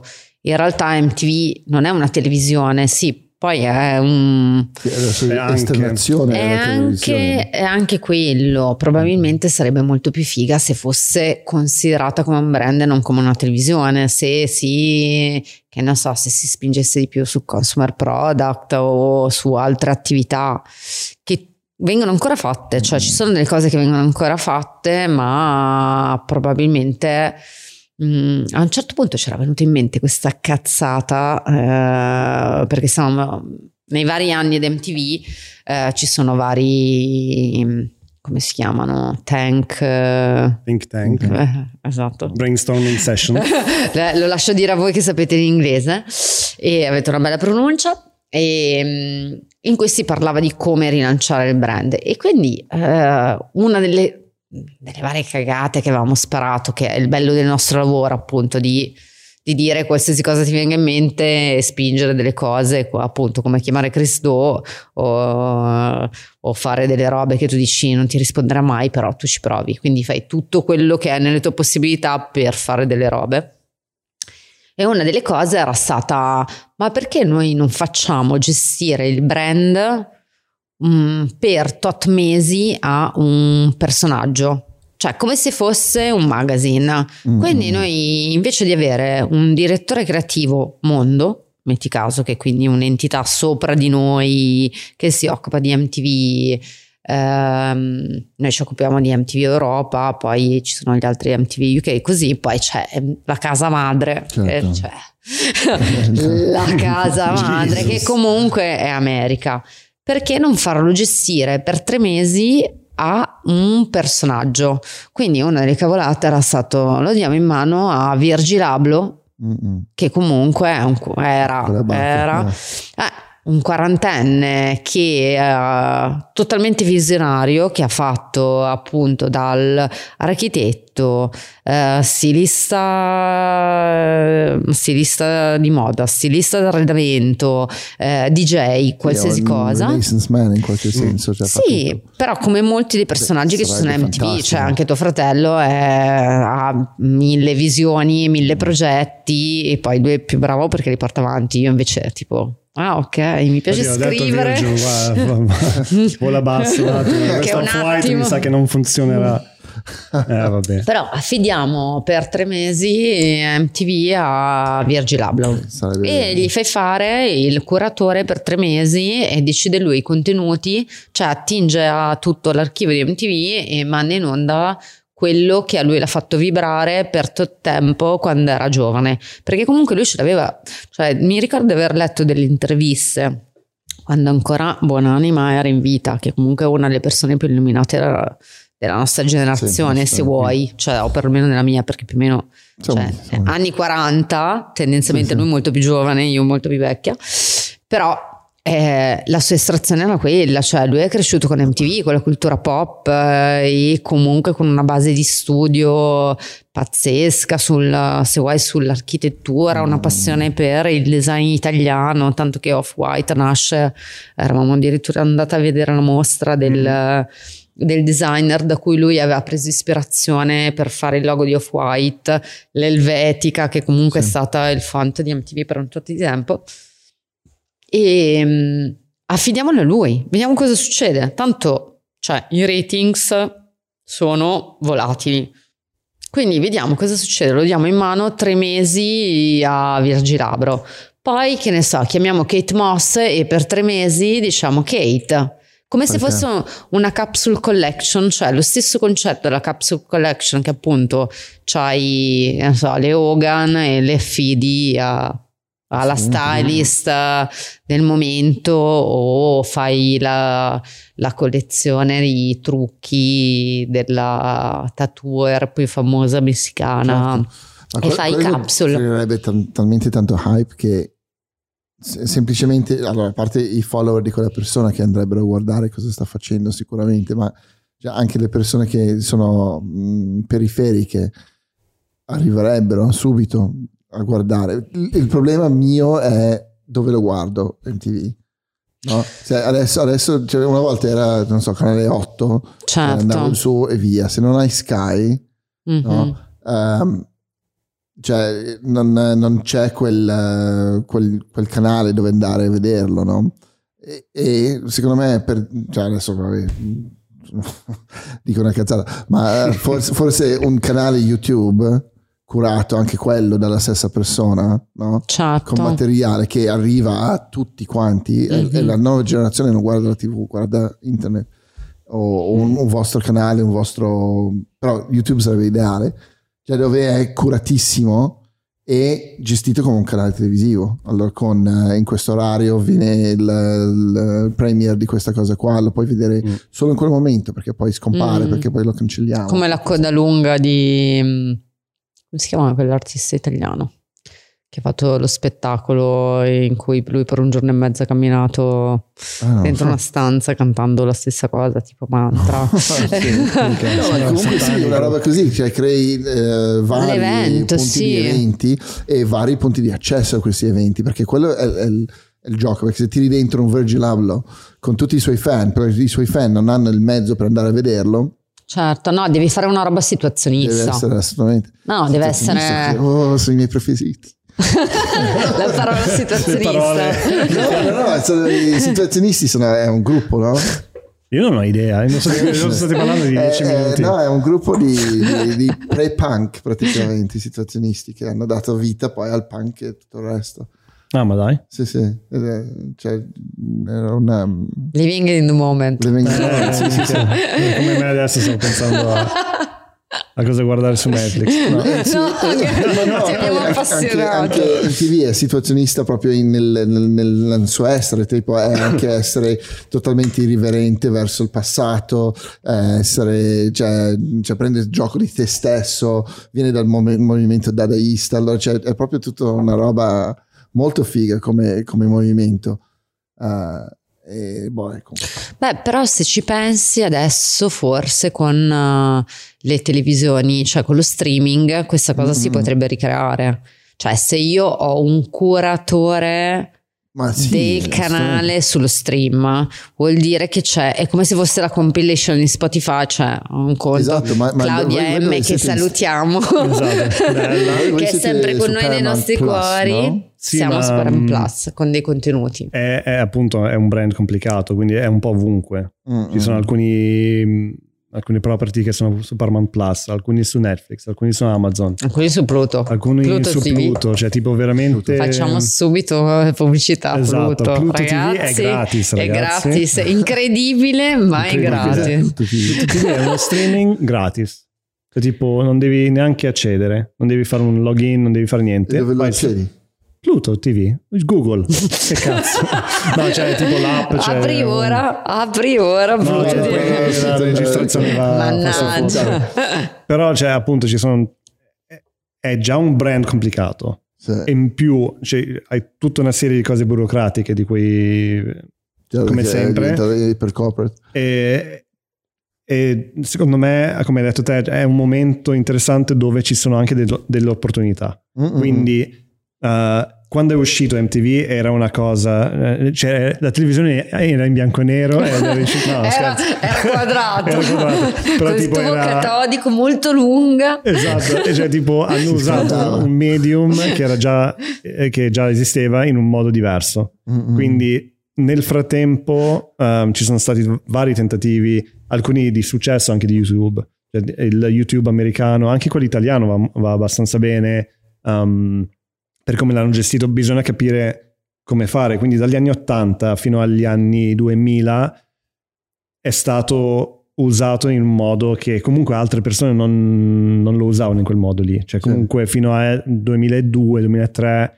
eh, comunque andavi a vedere videoclip su MTV, quindi aveva tipo tutto, e anche reality che hanno cambiato delle, dei for- hanno inventato dei format. No, infatti, eh, cioè, quindi eh, un- cioè, dal, diciamo dal- dai metà anni 2000 fino ad adesso c'è stato tipo la nascita di YouTube, la nascita di Spotify, la nascita di podcast, la, la nascita di un sacco di cose in poco tempo e quindi non c'è stato neanche il tempo per capire come fare. Adesso c'è un ventaglio di opportunità ed è da, da capire Però con le persone adesso, giuste. Steve ha il suo podcast, no? Steve è stato creato da MTV. Steve Jobs. Steve di di Jackass. Steve Jobs Steve è Jobs, tornato eh. tra Jobs noi, vive, anche. lotta con noi, è ancora Certo. vivo insieme a Kurt e Jimmy e hanno un podcast, ragazzi, Esatto. seguitelo Guarda, tutti. E comunque sono, sono follower di Arcade. Ah, beh, gra- grazie Tra i 470 followers, no, 740 followers. 740. Bello 740 come numero. 740. Non seguiteci più, ci piace numero com'è. Io a un certo punto avevo 666 follower su Instagram, ero la persona più felice del mondo, poi sono aumentati. Ma te, ma te non fai mai. eh, allora, io, Io ho il pa- ho il profilo io- chiuso. Io sono stronzo, allora io ogni tanto vado. Cioè, quelle- Non sei mio amico, non mi segui. No, probabile, può essere. Mi Ah. dispiace, forse era uno dei, dei, dei vari. Sette canali. Ti seguo su arcade sicuramente. Perché poi l'ho seguita io. Oddio, ma io non so su cosa, cosa c'è sul mio canale YouTube, probabilmente niente. Su- YouTube, eh, non lo so. Cioè io il mio personaggio Puoi vedere le cose che guardano gli altri. Ta, ta, No, no, no, ta. no, non puoi, non è come Eh, non so, Spotify sai. che No, ho scegliere te scoperto se vuoi. Ho scoperto recentemente eh, su Spotify perché sono veramente anti-nerd totale. Che quando tu entri nel profilo puoi vedere chi ti segue e che cosa ascolta. Ma quello Spotify? su Spotify, Sì, ma quello che ascolti non è che rappresenta quello che tu ascolti. Cioè ci sono delle playlist pubblicate che magari sono pubbliche Mm. e poi tutti gli altri artisti che seguo uno non li capisce. Quindi l'altro giorno la ragazza che mi aiuta con le polizie ha ascoltato in moda a casa mia, rovinandomi l'algoritmo. Quindi oggi non so perché con chi sono entrata nel mio profilo. Ah sì, col mio osteopata. Siamo entrati nel mio profilo perché voleva seguire un musicista classico che mi sta appassionando, eh, di cui non mi ricordo il nome, Jean-Michel qualcosa, e canadese. E a un certo punto vedo comparire tra i gruppi ascoltati i Modà. Sono rimasta così con il cielo nella schiena. Ho detto: È. No, questa Madonna, è è stata problema Keila. Questo è il, il tipico first world problem, però Tu avrai Frozen. Non di Madonna, peraltro. Troppi, ne ho troppi. Al momento c'è Anita purtroppo ha dei gusti musicali veramente Ma lo terribili. ascolta Fedez. Allora, Mischeta? No, no, no, no. Cioè, c'è di buono che in casa mia generalmente la musica italiana non gira tantissimo. Bene o male. Ok, esatto. È Allora, bene. però ha fatto un giro in macchina con la zia ed è Uh! tornata a casa appassionata di ciao ciao. con le mani, con Ah, le mani. co- No, Uh, rappresentante di lista. Rappresentante- La rappresentante di classe avrei Di detto. classe, esatto. allora, Se mai volete venire sul podcast, eh, sappiate che abbiamo una connection. eh, È fantastica, ci ci stiamo dando qualcosa come 200 ascolti ogni giorno perché lei ascolta quello perché dice culo e suo zio le ha detto non si dice quella parola. Allora, Suo zio e lui? No, no, l'altro zio Ah, dall'altra ok. parte. Figurati, lui non, lo sa- Figurati. non lo sapeva il parole- significato delle parole le italiane. non- Cos'è? non esistono. Culo? Culo non lo so. È tipo, C'è Pet, boh, è tipo cool, no? Essere figo. Sì, sì. Bat. Coolio, Bat. è quello che Bat, cantava che Gang- non è ma. Ga- Gangsters, Gangsters Paradise. Eh. Allora noi andiamo da, al momento eh, la playlist è Ciao Ciao, Coolio Gangsters Paradise, Post Malone Circles. Sergeant Post Malone.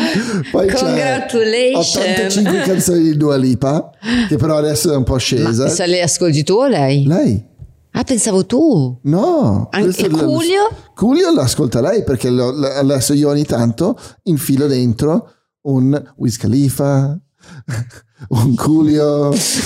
Il rock non ce la fa e vabbè Nirvana Ah, no. è impossibile. Cioè, Ah, va. Già ho provato Ah, a mettergli va. dentro qualche pezzo dei Foo Fighters ma È un è po' troppo, è troppo forte, no? troppo pesante.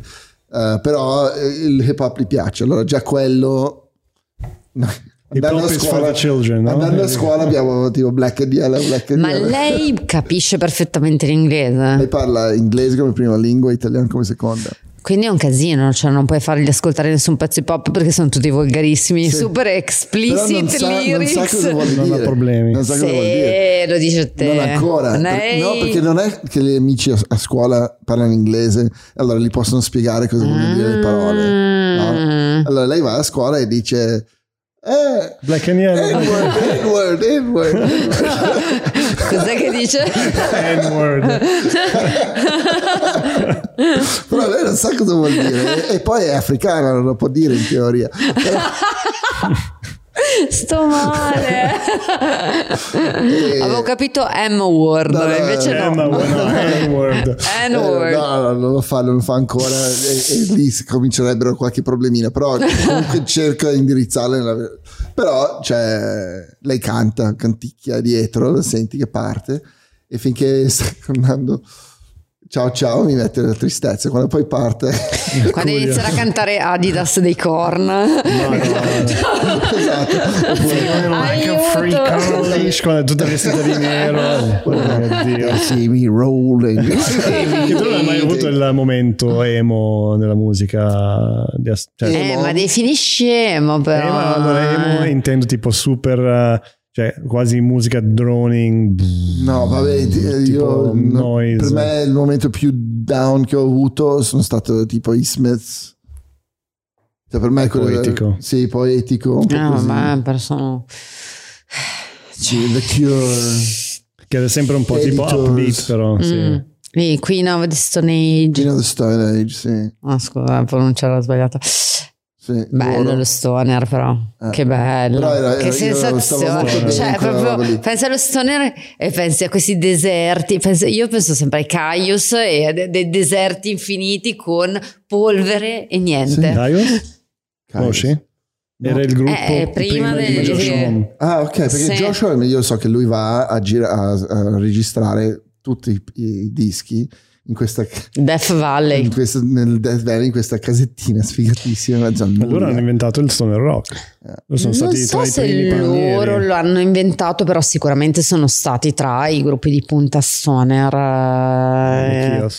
E io mi ricordo di averli conosciuti, nonostante ero In Buenos Aires. in Buenos Aires aiutandoli a prendere un taxi. No, magari Josh Homme comunque l'amore della mia vita, sappiatelo.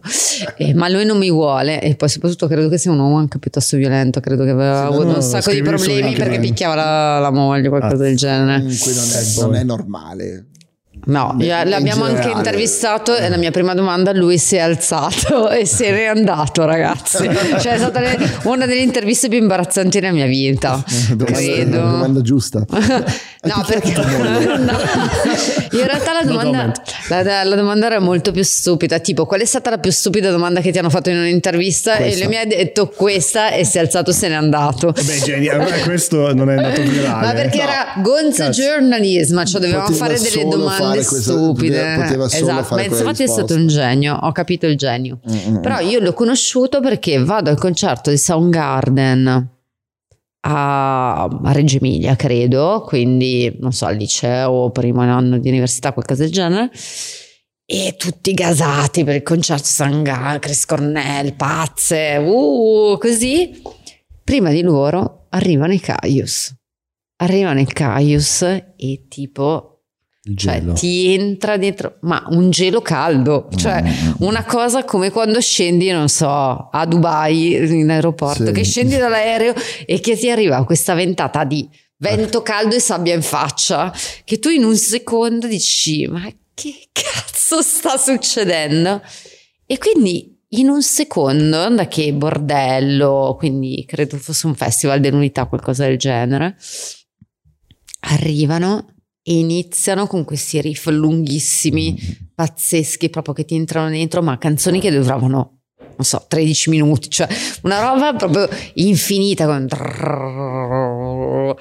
che ti entravano dentro e tu eri lì. E noi in silenzio, cioè una platea gigantesca, oltretutto tutti andati lì per Soundgarden, che rimane impietrita di fronte a questo concerto che peraltro, tristemente devo dire, è stato molto più bello di quello di Soundgarden, cioè alla fine arrivano in Soundgarden, ma è stato una delle, credo, delle uniche esperienze in vita mia in cui sono andata a un concerto e, non so, mi è capitato di vedere un concerto di un gruppo che spaccava più del, del gruppo che volevo vedere, che sono arrivata e ho detto, sono innamorata, cioè proprio... Eh, totalmente fre- nuovo, fresco. Ma era una unexpected. roba totalmente, ma anche perché suonavano, cioè lo Stoner è assurdo perché è super sexy, non so, non Sì, so come comunque è una roba che ti, monta tutti che ti monta dentro, cioè che è proprio una roba che ti entra dentro e non capisci, cioè che un po' ti lascia spiazzato, un po' ti entra dentro, un po' è lunghissimo e non, non capisci, cioè che proprio implodi, cioè a un certo punto ti entra dentro questa cosa e dici, mio Dio, cioè bellissimo. Lui parlando del suo stile di, di accorpare note, di- eh, parla proprio di, di- di note tipo sul disagio, sul sexy. Tipo, Il dis- un disagio sexy. esatto, un sexy disagio. E Che in inglese si dice Bondage. disagio. Si dice no, bondage. no. Esatto, si dice Josh Home. Queens of the Stone Sexy, Age. sexy disagio. Ma, ma lui, ricordo. lui sono anche nei Stone Temple Pilots, no? Ogni tanto. Non- Non mi ricordo. Non credo, il no. gruppo. Queens of the Stone Age, Eh, c'era Dave Grohl che suonava il, Dave Grohl suona con loro. la batteria, lui la e chitarra. poi lui suonò Cioè, anche con gli Eagles of the Stone Age, credo. Mm, No, gli Eagles of Death Metal, scusa. Eh, Aveva no, fatto sì, un pezzo Eagles. con gli Eagles, bellissimo tra l'altro, che ho usato per, uno, per il mio promo di Brand New. A un certo punto mi danno, mi dicono ok, devi fare il promo di canale di Brand New. Che poi nel frattempo mon- cioè, montavi anche. Montavo, cioè, facevo il esatto. montaggio, non, avevo- non lavoravo più con i montatori, esatto. facevo io il montaggio e quindi c'era questo video pazzesco, che tra l'altro anche il video era super sexy perché praticamente c'era questo che suonava una chitarra e una ragazza sul letto, era come se avessero un amplesso, ma non si toccavano, cioè nessuno toccava nessuno, era un amplesso a distanza con le vibrazioni della chitarra e questa ragazza sul letto, come se fossimo una coppia. E- ed era l'incipit credo del, del promo che c'è ancora sul mio Vimeo peraltro. E il mio antichissimo Vimeo e, e la fine del promo. E il pezzo appunto era, era loro. E poi io ho avuto la, la suoneria di Queens of the Stone Age per secoli nel, nel mio vecchio telefono. Era proprio Era la suoneria proprio. la mia suoneria era un pezzo di Queens of the Stone Age. Sì bellissimo. No, comunque come la musica, cioè adesso noi abbiamo sempre io e lui la diatriba di la- ascolti di più la sonorità o le parole, io sono più parole, lui è più la musica, no? E però comunque come ti trasporta, sia che lo ascolti in un modo o nell'altro, c'è, c'è poco da fare, Ehm, cioè ti porta in dei posti che cioè, emotivamente che è incredibile. Il, il È il tuo safe place, è il tuo Sì, challenge. sì, esatto. Come le storie d'amore. Oggi non so, mi è capitato su Instagram questa cosa. Devi trovare una storia d'amore che è il tuo safe place, il tuo challenge allo stesso tempo. E alla fine la musica ha un po' questa cosa qua. Sì, è vero, è proprio quello. E, e il 90% della mia ispirazione per eh, idee su quello che poi vado a creare in altri modi viene da lì, perché eh, forse mettere in parole dei sentimenti o delle idee che io ho, però la mettono in modo talmente bello che, Mm. cioè, tipo per me, la- il mio stile fotografico è Sprawl 2 dei Arcade Fire. Ok, Ah, lo vorrei sì, sì, adesso lo risentire. immagino. Ok. Eh, ok. Se tu vai Lo ascolterò dopo canzone- perché non lo possiamo ascoltare. No. Se vai ad ascoltare quella canzone, leggi le parole, guardi le mie foto, Anche il video, il video anche molto- il video, sì. cioè, è- Mm. però cioè, io ho visto, ho sentito la canzone prima di vedere il video. E, mm, e quello lì, cioè praticamente se tu prendi quelle strofe lì e la metti lì, cioè io posso fare qualsiasi mood board per qualsiasi cosa con una strofa del- di quella Ma canzone. dai, che bello che quindi c'hai una canzone che ti rappresenta nella tua arte. Sì, praticamente cioè, che, ha- che in qualche modo è riuscita a, a prendere tutto quello che mi piace, cioè de- de- del- della fotografia de- che faccio io. Mm. Cioè, è- Bello. è Bello quello- questo. Minchia, sei abbastanza. Raga, cioè io non ho. Cioè, è impossibile rispo- rispondere a questa domanda. Anche per me è Cioè, impossibile. eh, dipende dall'orario del giorno, dipende da che mood sono. Cosa mi, cioè, a me piace tutto e niente. Ah, Quindi, cioè, è impossibile. Mi, mi- cioè, tipo, um, anche io ho, ho- ho cambiato il mio modo di, di non è colpa mia. Esatto, ho cambiato il modo proprio di, affro- di- di vivere la musica e, e come ascoltare la musica, cioè facendo anche musica per i cazzi miei, Mhm. ci sono diversi modi in cui ascolto un gruppo. Ehm, adesso sono in fissa con un gruppo che fa la musica che vorrei fare io, in un modo da quel punto di vista, però eh, perché mi ispira per fare Mm. quello è proprio sound che è un mood che mi piace, che vorrei fare io. Se ascolto tipo Arcade Fire, non, non voglio fare quella musica lì, però mi, mi trasporta in un Mm. trance totale. Ah, E hip hop mi fa sentire figo. Ok. E, cioè, è impossibile. Cioè, io sono un casino. No, vabbè, io sono peggio di te. Io mi innamoro, cioè, nel senso che se tu mi dici qual, qual è la tua canzone preferita, io ti posso dire, cioè, l'ultimo quarto d'ora. nel senso Eh. che comunque magari inizio la mattina che eh, ascolto techno, dopo due ore sto ascoltando eh, Chili Gonzales solo piano e sbarello, cioè impazzisco, poi ascolto la cantante completamente funa- fumata, eh, che è la mia nuova passione dell'ultima settimana, che è Bel Cobain, che eh, canta eh, introvert. Eh, neo soul sarebbe. sì, cioè, mh, è qualsiasi cosa, è proprio, è, è proprio la mia sbandata più grande la musica, cioè che ogni cosa, cioè in ogni genere Mm, mm, mm. mi capita di ritrovare qualcosa. Faccio più difficoltà con le parole che non con la musica ehm, senza parlato. Perché se tu mi dici qualcosa, secondo me le parole sono importanti, come diceva Nonni Moretti, Mm, mm. e quindi mi devi dire qualcosa di significativo. Se le parole, cioè o non mi suonano, o infatti io faccio veramente fatica con la musica italiana, perché poi ascolto le canzoni e dico sì, ciao ciao con le mani, così e mi viene, cioè mi, mi viene proprio eh, Sì, sì, così che incazzo di brutto e quindi mi riesce più facile con la musica elettronica, quindi non so, c'è tutta, che ne so, la Ninja Tune che è una delle ti- mie etichette preferite che appunto fa questa musica che ti fa viaggiare proprio con la testa, è proprio trip continuo, quindi c'hai mm, delle musiche o anche che ne so, cioè, ci sono delle musiche che le senti tipo i Gus Gus che sono questo gruppo islandese che non sono mai diventati famosi magari con il Sigur Ross come altre robe, ma tu metti il loro pezzo ed è estate, ci sono 40 gradi e hai freddo. Sì. Cioè partono con queste sentire. sonorità che... Mm. Cioè che veramente ti, ti portano in ghiaccio, cioè se- distese di ghiaccio, distese chilometri e chilometri di ghiaccio, come se avessi un drone che vola sul ghiaccio per eh, ore. E fanno quell'effetto di Monsters and Men.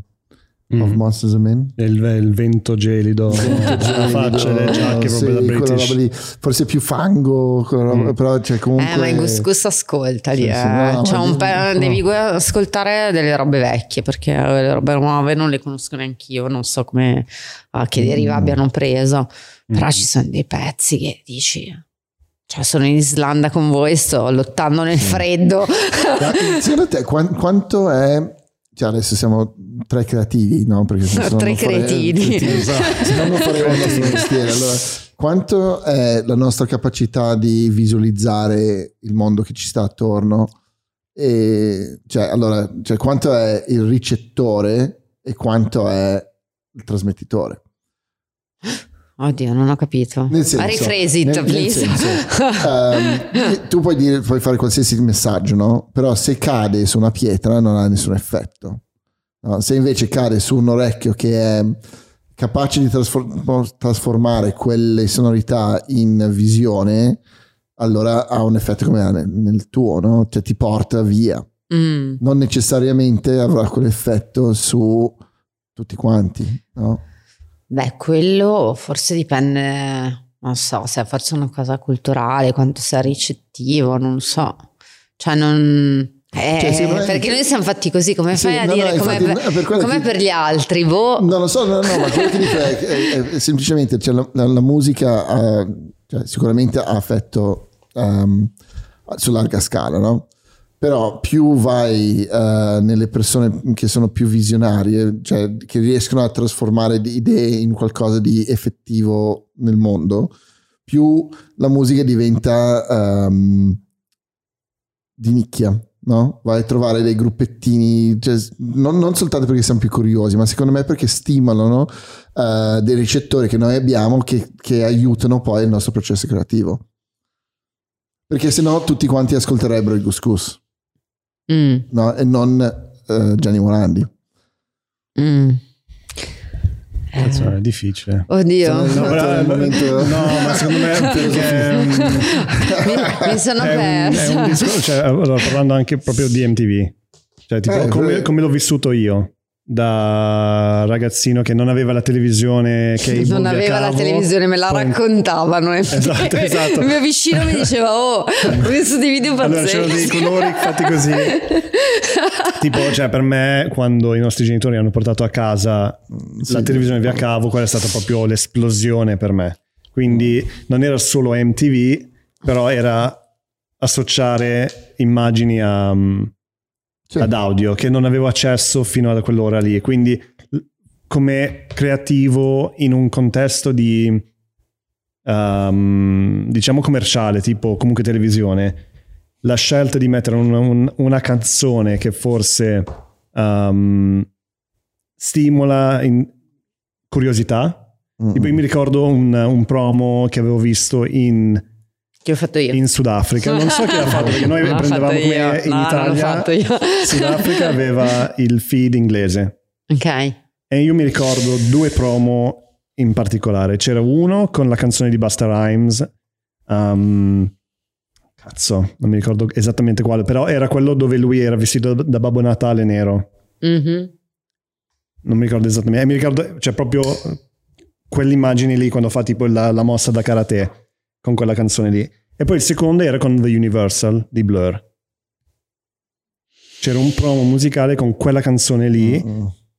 Io non conoscevo i blur, non conoscevo, cioè eh, riconoscevo alcuni, alcune immagini, però e l'ho, l'ho riscoperto anni dopo, cioè l'ho, l'ho Sì. riscoperto tre anni fa di Universal. Eh, ma perché ci sono quelli che voi chiamate match made in heaven, che ci sono del- delle robe in cui dici è come una coppia che si ritrova, che dici una coppia non potrebbe essere diversa. Ad esempio per me se devo pensare, allora ci sono due pubblicità che sicuramente mi hanno segnato tantissimo, che non sono MTV, che sono i due brand. Uno, tra l'altro, era talmente bella la canzone che non mi ricordo il brand principale, che quello è sempre il rischio di quello che facciamo noi. Cioè Mm. che Mm-mm. Quando fai un promo, il rischio, soprattutto quando usi dei pezzi originali o quando fai uno spot, il rischio è che la canzone sia talmente bella che la gente ascolta la canzone ma non si ricorda il prodotto e quello è il rischio numero uno. E allora non so se era la pubblicità di MSC Crociere o era una pubblicità di una banca, ma aveva la canzone Peter, ehm, Angel, ehm, mm, Gabriel dei Lamb, credo. Gabriel dei Lamb, e che è bellissima, o Angel o Gabriel, non mi ricordo come cavolo si chiamasse. Ma eh, c'era questa nave enorme in un porto con questa musica, con questa voce proprio. Wow, c'era un- uno spot incredibile e lì io mi ricordo solo la musica. Cioè, se penso al prodotto, ti dico, potrebbe essere un'istituzione bancaria, assicurazioni o una nave. Io mi ricordo nave e la musica, basta. E un'altra che è proprio in assoluto la pubblicità che io avrei voluto fare nella vita. Cioè, se uno mi dice che cosa avresti voluto fare nella vita e tipo avrei proprio voluto farla io, averla nel portfolio, è una pubblicità della Lacoste con questa musica dei Disclosure che si chiama You and Me, che il pezzo è tipo uno dei pezzi più romantici della storia della musica elettronica, è una roba che proprio ti ti strappa la pelle e c'è l'incontro tra una coppia in un bar ed è proprio il fall in love. Praticamente la- questa pubblicità della Costa non è niente di che, non è neanche particolarmente legata al prodotto, ma ci sono questa coppia, lei che parla, lui che la guarda e si vede che lui c'ha questo trasporto che c'è. Che sì, vabbè, ascolta, ascolta, ma in realtà sta solo pensando che la ama tantissimo. E quindi praticamente lui a un certo punto gli tocca le mani, ma nella pubblicità cade in, un- in una voragine di nuvole così e poi alla fine loro si baciano. Ma il mix tra quel girato e quella musica, che non c'entra niente col prodotto peraltro, perché poi non è che vedi, cioè forse Mm. ci sono i pantaloni e la maglietta della Costa, ma non lo sai, ma tranne il logo la Costa alla fine non, non c'è niente, non lo respiri ed è un, proprio un match made in heaven e tu vedi sta roba e dici wow. Sì, sì. No, ma è, è così, è per quello che, cioè, quando, quando il marketing riesce a fare un passo indietro e lasciare spazio alla creatività. e però non ti ricordi il brand Ma sì, sì, non, non- non è importante. La- La costa lo ricordi. la cosa me lo La ricordo costa lo l'altro ricordi, l'altro non te lo ricordi, ma sono sicuro che quando girava, eh se sì tu vedevi il logo, certo ti arrivava subito. E se dovevi scegliere tra il due logo era crociere, troppo piccolo il marketing, quello marketing comunque dice ha detto il logo era troppo piccolo io- Make it bigger. ho Bigger. tanti amici nel marketing, si voglio un sacco bene, ma purtroppo cioè, fan- fanno dei disastri totali perché Però, secondo me- numero. Sì, però secondo me il 2022 ha confermato una cosa che make the logo bi- bigger può invece avere senso. Cioè, sto pensando sempre alla Cost che ha fatto tipo dei felpe con, Sì. con dei coccodrilli giganteschi che talmente grandi che tu te li perdi. Cioè, che vedi il prodotto ma ti perdi il cosa. quasi, sì. E la stessa cosa New Balance, cioè il mio marchio preferito del 2022 e non mi danno dei soldi, cioè non prendo soldi, non è un product placement, però loro hanno rivisto le scarpe, che tra l'altro la New Balance è proprio un, un brand da vecchi, Sì. cioè che da sempre... shoe.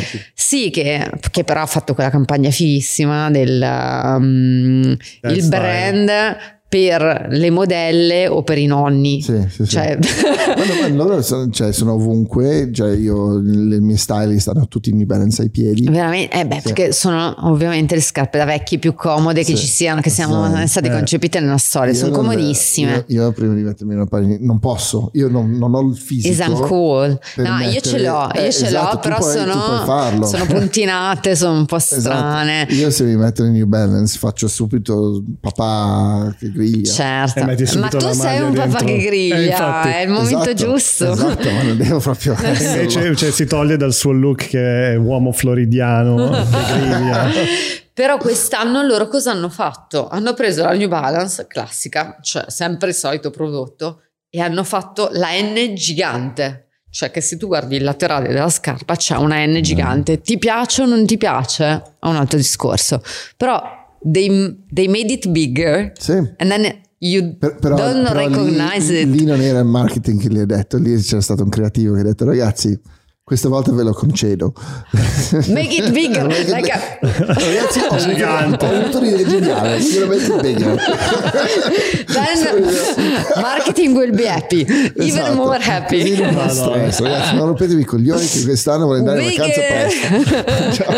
Facciamo, facciamo gigante sti cazzi. No, infatti lì è il grande compromesso, no? Cioè, tipo, appunto, cioè, un conto è essere un creativo. Cioè, tu hai definito noi tre come tre creativi. In realtà siamo creativi che lavoriamo dentro un contesto molto commerciale. Beh, tutti e tre. Sì. Esatto, tutte e tre, tre. Quindi te nella fotografia, cioè noi nella televisione, comunque in un brand del genere, devi trovare il compromesso tra raccontare il prodotto o lo show, cioè portare gente a interessarsi a quella roba lì, fare qualcosa che ti piace Sì.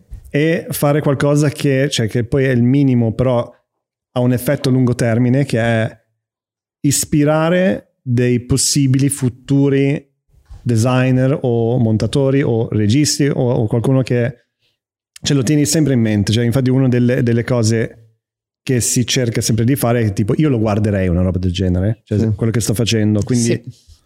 Che però nel nostro caso è io, caso è io lo difficile. guarderei Io è difficilissimo perché Sì, su- fino a un certo punto, perché allora, MTV quando ha creato il suo brand l'ha creato perché, e, e come quasi tutti i brand famosi, l'hanno creato quando erano nel massimo di libertà dal fatto di essere grandi corporation, no?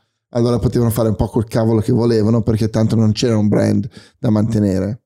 no? ah vabbè dici all'inizio. All'inizio osi libero, osi tantissimo tantissimo e allora ti espandi. Nel momento che diventi conservatore, pompiere, cioè devi un attimino mettere d'accordo i tuoi, cioè tutte le persone a cui stai andando a mangiare, cioè devi anche essere un po' più sicuro che venderai pubblicità tutti i mesi e che eh, allora diventa più complicato. certo no? ma Louis Vuitton che si è preso off white eh, a un certo punto della sua storia cioè eh, in che momento era? Parliamone. Cioè Certo, hai preso esatto. un eh, emergente stilista di colore e l'hai messo a capo di un brand con una heritage pazzesco bianco in Europa ed era una roba folle, cioè era una roba, cioè non hanno osato, sono andati, hanno detto ok. Ma, ma per e- osare e ti- arriviamo io però ti butto un'altra cosa.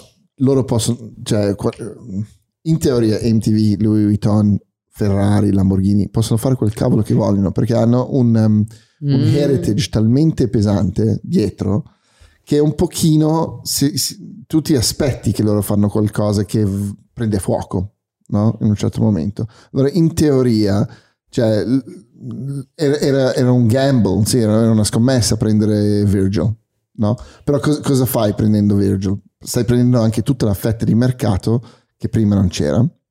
La tua fetta di mercato prendi Kanye. Erano amici, erano No, già amici Eh, amici. Virgil è diventato Virgil perché andava a scuola con, Certo. eh, con Kanye, cioè nel senso ha avuto tutto un percorso, cioè nel senso Nessuno parla di cani più. È da come un po' che non ne parliamo. Ah, è un po' come Ugo la storia della. Germania prima. Esatto. anche lui è grandissimo fan esatto. esatto. eh. e comunque cioè, loro possono, possono proprio dire va bene ragazzi buttiamo questa stagione vediamo come va eh, e via no? però mh, tante persone sono disposte a scommettere con, eh, con il loro heritage così Eh, Bottega Veneta con Daniel Lee cioè, quanti miliardi ha fatto in questi anni quando siamo tirato dentro lui perché Parliamo di come del piccolo crisis management che hanno avuto durante il covid facendo la festa a Berlino che sono stati sputtanati da Sì. tutti un attimo. Infatti adesso è e il fatto più- che non avevano eh, a un certo punto avevano chiuso tutti tutti, e tutte le pagine Instagram, Sì. tutti i social, adesso le hanno riaperti e avevano deciso non facciamo i social, facciamo un magazine. E adesso però i Sì, però- magazine... però, eh, Digital Magazine. ma perché? Perché vabbè, Daniel Lee è andato via, è andato a Burberry. Allora, secondo me, lui, lui ha fatto queste, queste, queste scenate, no? Facciamo questa cosa, cioè, chiudiamo il nostro. Tra l'altro, nel momento che stava, aveva appena lanciato il loro colore, il verde perfetto, il- cioè aveva fatto tutto un mercato. Bottega Green. Bottega Green. Aveva fatto Con tutto un pink, anche noi dobbiamo inventare un nostro colore. MTV, Noi abbiamo il ciano. Noi abbiamo tre, colori, tre colori. Sì, Eh, sai, però RGB. secondo me MTV è ciano alla fine. Ma è sempre visto No, già. È, la, già- è già- il già- vecchia, no, vecchia, è la vecchia MTV, Sì, però muore. secondo me. Sì, Ho sempre visto. Ragazzi, andare? sai cosa facciamo? Secondo me siamo quasi su due ore. Abbiamo Minchia, spaccato il culo. Si capisce perfettamente Due ore! perché tu sei la persona perfetta per essere nel tuo nella tua posizione da MTV. Cioè, cioè, aperto tante cose, ormai non abbiamo, abbiamo proprio capito perché cioè, non, eh, non potevano, cioè, hanno fatto la scelta migliore a prendere te lì. Almeno fino adesso. Avrei un Poi brindisi se ne se parla. era- c'era ancora questo dai. Io sono riuscito a smontare il microfono. Ma abbiamo già fatto due ore, sembra il Triangle of Sadness. Che, Eh. Perché all'inizio ero terrorizzato, ho detto, oh mio Dio. Invece, Ma come sempre in questo podcast, cioè, questa è la Eh. roba che cioè, la gente Però- non si rende conto quanto è facile parlare in realtà di quello di che ti Eh, appassiona. che siamo Che ti molto bravi a far parlare le persone. A parte Siete questo, molto bravi. Dai, eh, dai, ci dai. serve un cazzo di sponsor per farci fare per più MTV dai vediamo se MTV ci sponsorizza comunque Ma abbiamo bisogno di Laco- Lacoste. Finanziaci Allora, tu, saremmo Lacoste fighissimi. Anche, anche New Balance. tu Io- faresti la co-condutri- conduttrice eh, di un podcast Certo. questa esperienza qua Assolutamente sì. con le domande che fa Esatto. Chi secondo te, allora, cioè, volevo provare questa roba qua, Vai. a finire ogni puntata con Ok. secondo te chi potrebbe essere interessato, cioè chi vorresti vedere come ospite prossimamente su arcadestudiopodcast.com anche su Aia, Instagram e su... eh, ma mi, mi dovevi preparare prima. Eh, questo è il e bello. poi adesso lo fai pensare che ne deve anche andare Eh, infatti questo è il No, bello, però, eh, un po' di, cioè, Cristo, come- allora, guardami, guardami ora. questa questa Ah, quella è la mia telecamera, ciao. E Chris, per favore, please, come here. We need you. like Marcello, come here. Vedi, adesso abbiamo, Nella- We're waiting for you in Milan buddy Yeah. come and visit adesso Yeah, abbiamo la please. clip Go to posso Lisbon and then Grande, go vedi? to Berlin and then come here. We need to talk about creativity and how to be paid doing what we like the most. And uh, so it's important uh, that you come here and uh, you explain us how to do it. and have a beer buddy Esatto. Yeah, even more than one. dai Manu, grazie mille. È stato bellissimo, ragazzi. Eh, sono Grazie. emozionata. Figata, guardate MTV. E che e, cazzo. aspetta, ok, com'è il tuo canale Vimeo? È vimeo.com Com. slash Emanuela Denti, credo. Però ci sono tutte delle cose molto vecchie di quando ancora facevo i montaggi. Ragazzi esatto, il mio promo di skins che rimarrà nella storia, ragazzi. Bellissimo, soprattutto la musica. L'edit così così, però la musica è sempre spaccato.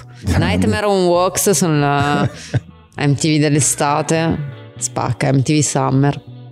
Grazie. Ninja Tune. Dai, ci Esatto. a voi grazie tutto. mille ciao. Ciao.